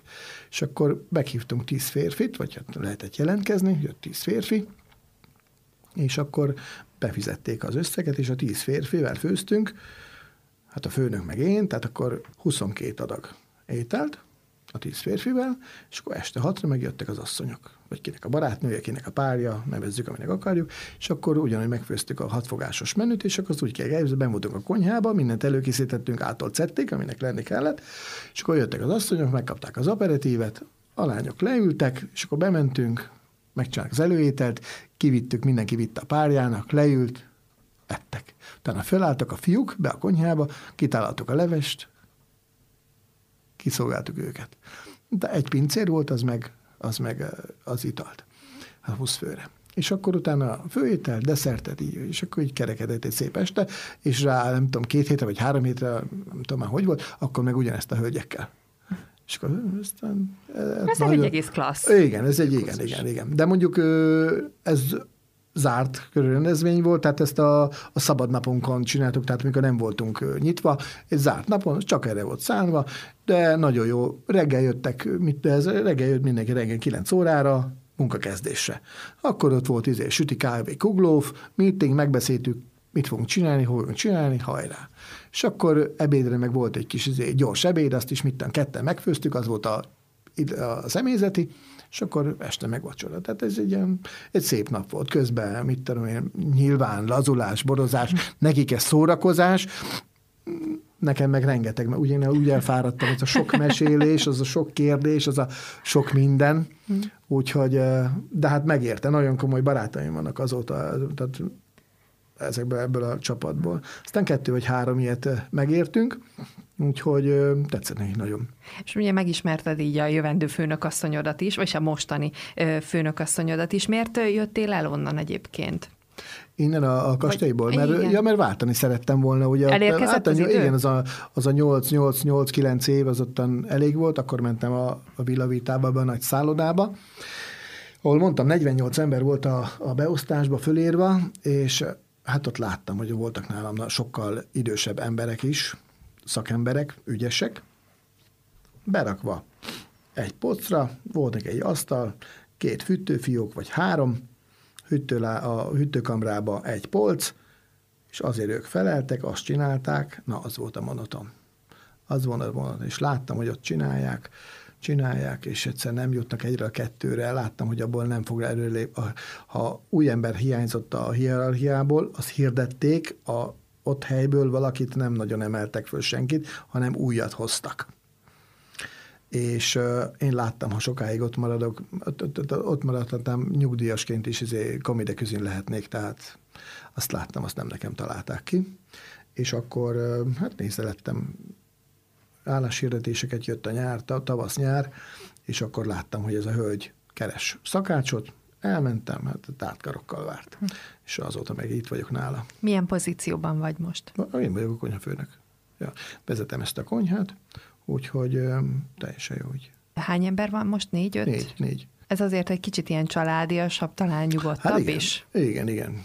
Családi, családias és nyugodt, igen. Hát a főnök asszony az, az aktívan részt vesz, és van egy fia, ő ő is aktívan részt vesz, ő, a, ő viszi az éttermet és a, a frontot, a felszolgálást, a vendégfogadást és társait, én pedig a, a, a konyhát. Úgyhogy bár Jonas vele meg kell, hogy beszéljek, vagy meg megbeszéljük, hogy hogy lesz a következő étlap, étlapterv, étlappáltás. Hát ugye a mi napjainkat ez, ez hm. az étlap, az, az határozza meg.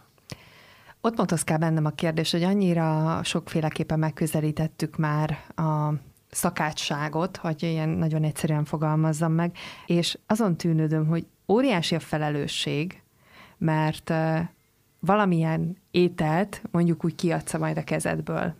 Az milyen lesz, annak sok összetevője van, és nem csak a bevásárlás, hanem ugye amire már utaltunk, hogy azok hát, a bevásárlás, pluszok. az előkészítés, a tárolás, a befejezés, tálalás. Meg Akkor hát... még jön a pincér, hogy milyen szájézzel viszik.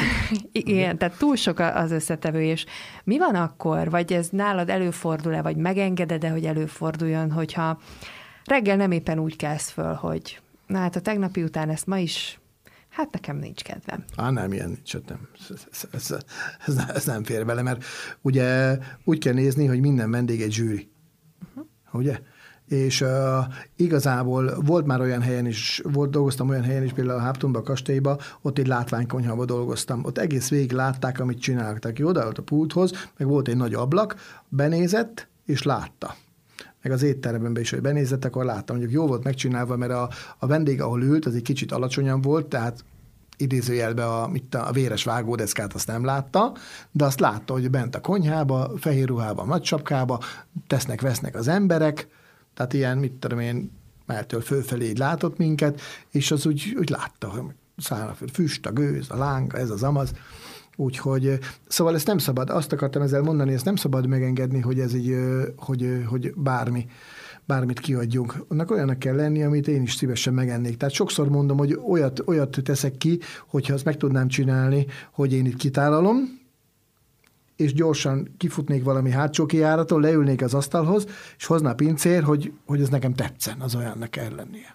Aztán sokszor mondom, hogy nem is kell itt másnak lennie, hanem volt már, hogy néztem a vendéget, hogy megkapta, hogy kész, kért valamit különlegeset, vagy mást, vagy valamit először, vagy másodszorra készítünk, és akkor néztük, hogy milyen szájízzel fogadja, és akkor hmm, ez a aha effektus, ez, ez bőven elég, ne is kelljen több. Meg a végén az üres tányér. De volt már olyan is, hogy az üres tányér ugye a szósz helyére be volt, izé, újjal bele volt írva az össze, hogy danke, úgy küldte vissza a vendég, tehát nagyon sokféleképpen lehet ezt csinálni. Viszont Ny- sokféleképpen üzenhetnek akkor ezek szerint neked. Akár, akár így is, akár így is, igen. De hát a legegyszerűbb, ha üres a tányér, köszönöm, az bőven elég. Netán még a pincér még meg is mondja az üzenetet, hogy nagyon finom volt, vagy, vagy kiváló, vagy bármi, vagy jövünk máskor is. Úgyhogy vannak, vannak nyilván olyan vendégek is, akinek először nem találjuk el, a, mert ugye a nagyszámok törvény alapján ugye bejönnek olyanok is, akik nem egyből találjuk el a mondja azt, hogy óram, én nem erre gondoltam. Hát semmi gond. Hát készítünk mást, válaszom mást. Úgyhogy azt is meg lehet beszélni felnőtt módon. Uh-huh. Úgyhogy Munkában, a munkafronton van most terved, vagy célod? Vagy per pillanat most jó, ahogy van? Aztán majd kiderül? Igen, mondjuk úgy, hogy egyelőre jó, hogy van. Azt gondol, én nekem a, a, a saját célom az, hogy építkezés előtt állok, úgyhogy szeretnék egy házat építeni, és hogyha az úgy megvan, akkor lehet, hogy, hogy egy kicsivel közelebb jövök dolgozni. Vannak Magyarországon is nagyon jó helyek, nagyon klassz kollégák, úgyhogy Hát csak nekem kell, vannak, tehát ez csak rajta múlik. Ezt itt most meg is kell kérdeznem, ha már a magyar helyeket említetted, hogy mennyire járkálsz, egy, járkálsz, járkáltok, mennyire jár... Most az elmúlt időszakban mondjuk ez egy majdnem rossz kérdés, de úgy nagy Igen. általánosságban és Covid nélkül mennyire jártok étteremben, étterembe, mennyire vagy te kritikus, vagy mennyire engeded el a szakmaiságodat, amikor belépsz egy helyre? Hmm. Hát ez nagyon jó kérdés. Megmondom őszintén, hogy mondtam is, hogy az anyukám is szakács, az öcsém is, én is. Ha minket elhívnak vendégségbe... Akkor rettegés Az a helyzet, hogy igen, azt mondják, hogy hú, Jézus Mária, meg kell, mi lesz, etc. Én azt mondom, hogy általában a szakácsok nagyon uh, toleránsok, ugye, mert tudják, csak ők tudják igazán, hogy mi meló van ez mögött. Mennyi buktató, mennyi minden. És ha egyszer valaki veszi a fáradtságot, hogy, meg a bátorságot, hogy, hogy ilyet csináljon, vagy ilyen készítsen, akkor az már mindenképpen megéri azt, hogy az ember elmegy, és ha nem valami rosszul sikerült valami, vagy ehetetlenül sós, vagy odaégett, nem tudom mi, akkor azt fogja és megeszi. Ugye lehet jobbító, kriti, jobbító szándékkal is a kritikát megfogalmazni, köszönömmel, úgyhogy nem kell ettől félni a szakácsoktól, ez az egyik. Viszont a kérdésre visszatérve, ha én elmegyek és eszek, akkor hát általában megeszem, de nem, meg szoktam enni, meg nem hagyom, úgyhogy meg szoktam enni. Van, van ha, ha olyan a, a, a felszolgálónak a habitusa, vagy olyan, hogy, hogy ha, ha érti, ak, hogy én mit mondok, akkor, akkor annak megosztom vele a véleményem. Ha nem, nem. Ha jó volt, visszamegyek, ha nem, akkor lehet, hogy majd ritkával látogatom azt a helyet. Ennyi, de nagyon nagy kritikát nem szoktam megfogalmazni. Én magamban nyilván elteszem azt, amit tanultam, vagy láttam, azt mindenképpen, de csak olyan emberrel osztom azt meg, aki ezt igazán értékeli, vagy átlátja, vagy hasonlóképpen gondolja, mint én elég volt a munkából, Igen. meg a főzésből. Most már ennyi minden után a hallgatók is azt mondanák, hogy jó, jó, de most már akkor vihetnél nekik is valami finom falatot. Úgyhogy térjünk át a másik oldalra, és térjünk át a párodra, akit most már ugye tudjuk, hogy hát az érettségire készülve a padban ö, ismertél meg, és mit is mondtál, 24 éve vagytok egy pár? 97, akkor jó számoltam? Igen. Ezért ez egy tartós párkapcsolat. Mindazonáltal ugye érdekes, hogy hogyan dolgoztátok, hogyan oldottátok meg itt nyilván azt, hogy te jössz-mész, jössz-mész, és végülis azóta is, csak nyilván már egy kicsit könnyebb rendszerben, ő ezt hogyan tolerálta, vagy így egyáltalán ti hogy oldottátok meg ezt a dolgot? Több ember is kérdezi tőlem, hogy ez hogy van ez, és akkor ugye hát lehet ezt viccesen is magyarázni, ugye, hogy mire pont úgy alakulna a, a helyzet, mire pont összevesznék, addig én pont elmegyek dolgozni. És akkor ugye mire hazajövök, addig meg, ugye meg az édes találkozás. Úgyhogy hát azt szoktam, ugye négyet alszom itthon, hármat ott. Úgyhogy nyilván erre a Covid-ra visszatekintve azt mondta a feleségem, hogy ez a házasságunknak a legszebb időszaka volt. Tehát, hogy, hogy ennyit együtt, hogy együtt reggelizünk, együtt ebédelünk, együtt vacsorázunk, együtt megyünk ide, mondom, mindenhova. Mondjuk, hogyha itthon vagyunk, akkor ha tehetem, akkor együtt megyünk akár barkácsolni is, a kertbe is, a bárhova. Úgyhogy ahova, meg mondjuk van a gyerek, ahova a gyerek miatt nem tudunk elmenni, de nem megyünk el. Majd ha megnő, akkor elmegyünk. Szóval nem, nem, nem hagyunk itthon senkit se. Nyilván egyszer-kétszer a mamánál, de ez nem, nem, ez nem számottevő. Tehát azért, hogy nem azért, tehát azért, hogy elviszem a gyereket a mamához, hogy én el tudjak ide-oda menni, az nagyon ritkán. Tehát egy évben talán egyszer, az egy kezemben meg tudom számolni hányszor. Milyen az élet vajon egy mesterszakács mellett? A feleségemnek? Hát, ha elmegyünk társaságba, mindenki kapja, hogy hm, ilyen jó neked, aztán gondolja maga, hát azt tudnátok. Úgyhogy hát azért, hogy a mindennapi étel az asztalra kerüljön, azért, hát nem azt mondom, hogy ő a felelős, de azt ő főzi meg, tehát hogy ebéd legyen. Úgyhogy a mindennapi ételt azt ő főzi meg, és hogyha esetleg elmegyünk vásárolni, itt ott, ott látok itt egy szép karfiolt, vagy egy primőr árot, hogy hm, de régettünk, akkor lehet hazamegyünk, és akkor neki látok én, és akkor főzök én, vagy ha vendégek jönnek, akkor többnyire én, de hogyha nem adja ki az időm, akkor, akkor, akkor ő, de hogyha én főzök, akkor ő megterít, és jön, és akkor ketten befejezzük. Uh-huh. Meg hát ugye a sarkalatos pontoknál akkor nyilván szólok neki, hogy te nézd a konyhába, hogy ezt így, ezt úgy, ennek ez a buktatója, annak az a buktatója, hogyha ilyet akarsz csinálni, akkor csak erre kell figyelni, a többi az meg megy magától. Úgyhogy azért aztán közben, ugye az édesanyámnál is tanult egy csomó mindent, otthonról is hozott egy-két dolgot, nálam meg ugye ez meg lett uh, formázva, és akkor egybe gyúrva. Aztán néha meglep, mert hazajövök, és készít egy ezt, aztán mondom, voltál? Hát azt levettem a könyvet a polcról, ezt találtam. Na jó. Úgyhogy, ja. Ő egyébként alapvetően szeretett főzni, vagy jó volt ebben, vagy ez már így melletted alakult ki nála vajon? Hát én nem tudom, biztos, hogy tehát ahhoz, hogy az ember ennek neki lásson, biztos, hogy kicsit kell. Megmondom, én szerintem sokat segítettem azzal, hogy ő bármit készített, mi mindent megettük. És én mindig megdicsértem. Nyilván, hogyha az nem olyan volt, ami ennek lenni kellett, ugye, akkor mondtam, hogy te figyelj ide, ez, ez jó így, megesszük, de hogyha ezt meg ezt másképp csinálod, akkor lehetne sokkal jobb is. Hát nem mindig tetszett neki, de, de legközelebb jó lehet mondani, hogy nem szólok semmit, akkor legközelebb is csak ilyen lesz. Ne csak ilyen legyen, legyen nagyon jó. És akkor így, így azért lehetett volna. Tehát akkor már tudod jól csomagolni a kritikát. Hát igen, meg hát a 24 év után már tudja is, hogy, tehát a, hogy, hogy a nézésedben, így nem? Van, így van, így van, hogy, hogy mi újság van. De hát sokszor mondja, ugye, de hogy ugye a mai rohanó világban ő is dolgozik. Én, én nyilván ott vagyok a kertbe, szívesen nem főzök otthon sokáig, de ha hazamegyünk, akkor egy ilyen 30-40 perc alatt azért lehet egy komoly ebédet főzni, leves másodikat, vagy egy főétel desszertet azért össze lehet rakni. Úgyhogy azt mondja, hogy ez neked milyen gyorsan megy? Hát mondom, ha itt vagy és elmosogatsz, akkor nagyon. Tehát kettőn áll a vásár. Persze, kell, hogyne, hogyne. kell azért ez is. Szerinted te milyen társ vagy? Most konyhától függetlenül kérdezem. Tudom, őt kellene megkérdezni, de Mindenképpen. most engem igazából inkább csak az érdekel, hogy te hogy gondolod magadat ebből a szempontból. Én? Hát nagyon néz lenne a saját magam rosszat mondani. Úgyhogy nem tudom, én, én szerintem jó.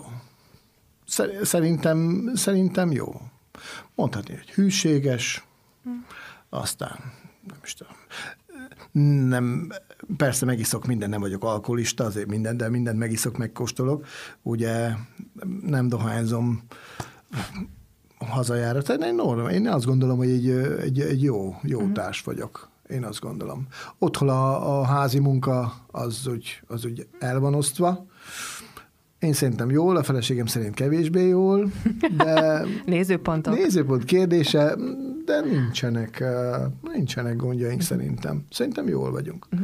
Mi a kulcsa az életedben, és ez most már nem csak a párkapcsolatra, hanem ugye az, hogy most jól tudjátok megélni a, mondjuk a te munkarendedet, mert ugye az az, ami eltér jelentősen.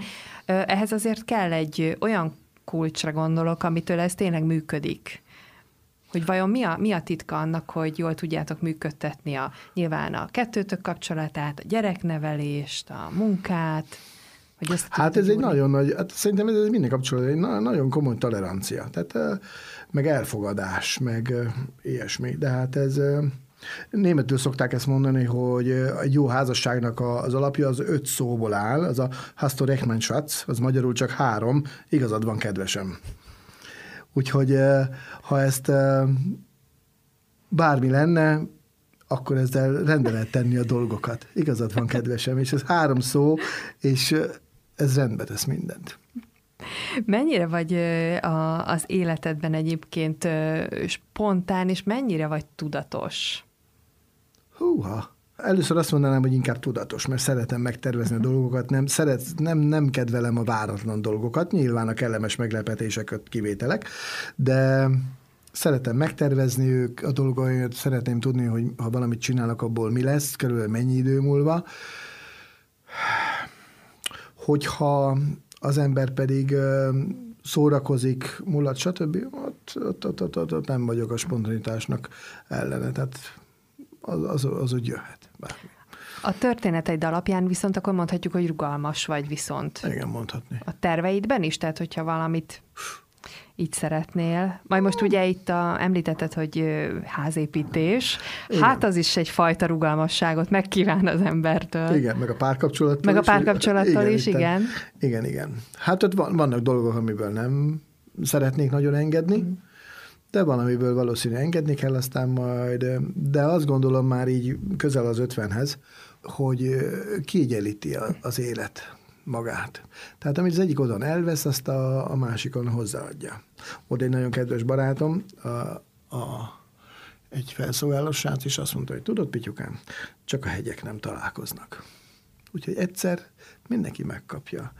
Vala, vagy így, vagy úgy kiegyenlíti egymást. És megmondom őszintén, hogy a visszatérve a spórolásra, amit a mama mondott, spórolok, de hogyha olyan a helyzet, a pénz, a pénz nem minden, volt már sok pénzem, és vesztettem is sok pénzt, uh, hál' Istennek csak a sajátomat, az ki is maradt például, hogy próbálkoztunk egy vállalkozást nyitni itt Fejéváron, annak idején a Kossuth utcába a barátommal, és az nem jött be. Hát betudhatjuk annak, hogy 2008-ban, a válság idején, hát egy olyan vinotékát szerettünk volna nyitni, vagy nyitottunk is, ugye egy évig nyitva voltunk, az volt a neve, hogy a Fehérvár Borszalom, és ez az Árpád fürdővel szembe volt a Kossuth utcába, és azt úgy gondoltuk, hogy ez egy olyan vinotéka lesz, ahol be tudnak jönni az emberek vásárolni, bort vásárolni, és hozzávaló kiegészítőket, de lehet kóstolni is.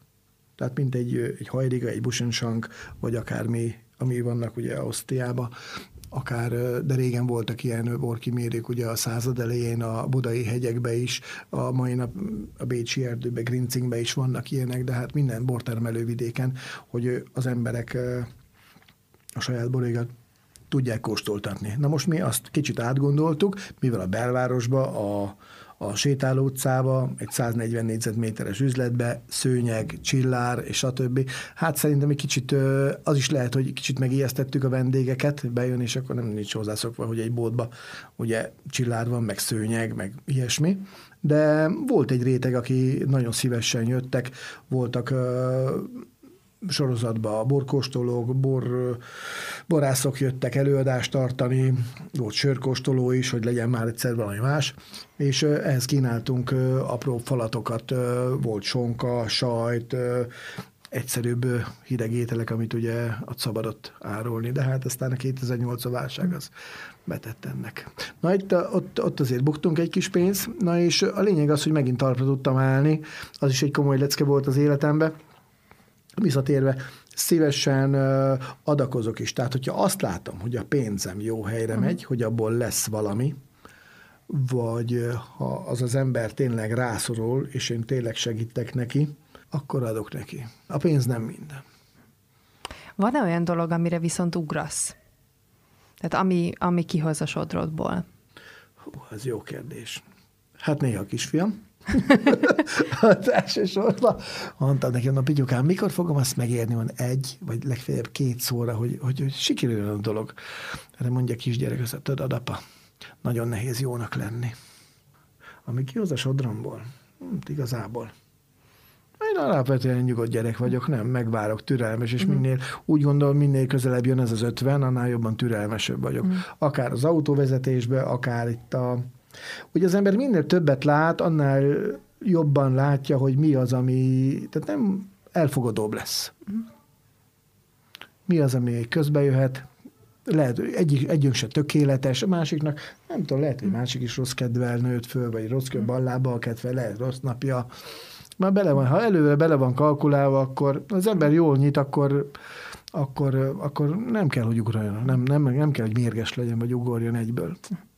Mi az, ami, ami egyébként téged így tud előre vinni, hajt előre a mindennapokban? És hajt előre, hogy amikor el kell menni, és a konyha van, és munka Igen. van, akkor tök mindegy, hogy te ballábbal keltél-e föl, te ma is oda teszed magad? Mi az, ami így visz téged hát előre? Ez a, hát ez a, ez a tennivágyás, ez a, alkotni. Az ember megfőz, elkészít, kitálal, és akkor, tehát hogy, hogy, ez, hogy, ez, hogy ez úgy jól sikerüljön, ugye, és onnan a, a feedback az jó legyen, ugye, az fontos, és akkor vannak az embernek néha új kollégái, és hogyha tudok neki tanítani egy-két dolgot, és látom, hogy ez már megtanulta, vagy például jönnek az SMS-ek, hogy, vagy akár egy SMS, vagy egy üzenet, hogy, hogy mit tudom, Pityukám, mit járok, tudná nekem segíteni? Na, ez a másik. Az ilyenekről még nem is beszéltem, hogy uh, itthon vagyok, és akkor mit tudom, jönnek az SMS, hogy te, ezt meg legyen ez fiú, lány, idős, fiatal, és akkor te itt meg itt járok, ezt meg ezt szeretném, segítsél már, légy szíves, de telefonon, ugye? Akkor visszaköszön az aktivitás, a szorgalom, Igen. a segíteni akarás. Igen. Ez gyakorlatilag így szépen Igen. körbefonja a, az életedet. Volt a, ez is jó sztori, hogy fölhívott az egyik barátom, de nem is tudom, milyen, szerintem nagyon lehetetlen időpont volt, már este késő, ilyen fél nyolc körül, fél nyolc-nyolc, és akkor mondja, hogy hát jön a barátom, vettem egy csomag spárgát, és hogy Bityukám, mit csinálják belőle. És akkor gondoltam, mondom, tudod mit, semmit, jövök. És akkor úgy, ahogy voltam munkásruhában, olyan persze kezet mostam, fölvettem ezért a, a, a másik ruhámat, és akkor elmentem, összerakta, addigra megjött a vendég, és ketten voltak, két srác, és akkor megfőztem neki, kitálaltam, aztán mondtam neki, hogy szép estét, szevasztok. Úgyhogy volt ilyen. Ez jó üzlet volt az ő jó részéről. Üzlet volt, igen, igen, igen. És még Úgy, tanult is valami újat. Mindenképpen. Van-e neked szlogened, vagy mottód, vagy bármi ilyesmi, amit előveszel és mondogatsz olykor? Hmm. Hát nincs, nincs, nincs, nincs. Majd lesz. Majd lesz, igen, lehet. 50-re még nincs, 60-ra lehet. Majd megkérdezem akkor is. Ja, mire, vagy, mire vagy eddig a legbüszkébb? Hát szerintem a legtöbb embert megkérdeznék, mindenki azt mondaná, hogy a, a, a gyerekei sikereire. Úgyhogy én arra van egy ügyes kisfiam, úgy én, én rá vagyok a legbüszkébb. Miben hiszel? Hogy miben hiszek? Figyelj, én, én katolikus vagyok, gyakorlom a vallásom, és ugyan többször is gyakrabban, gyakrabban is megtehetném, de nem feltétlen szükség nekem, a, szükséges ahhoz nekem elmenni a templomba, hogy én ezt uh, meg tudjam élni, és ezt meg tudjam beszélni a jó Istennel. De én azt gondolom, hogy engem a jó Isten a tegyerén hordoz valamiért. Úgyhogy ezért hálás is vagyok neki. Nagyon szépen köszönöm a beszélgetést akkor. Én is köszönöm. További szép estét!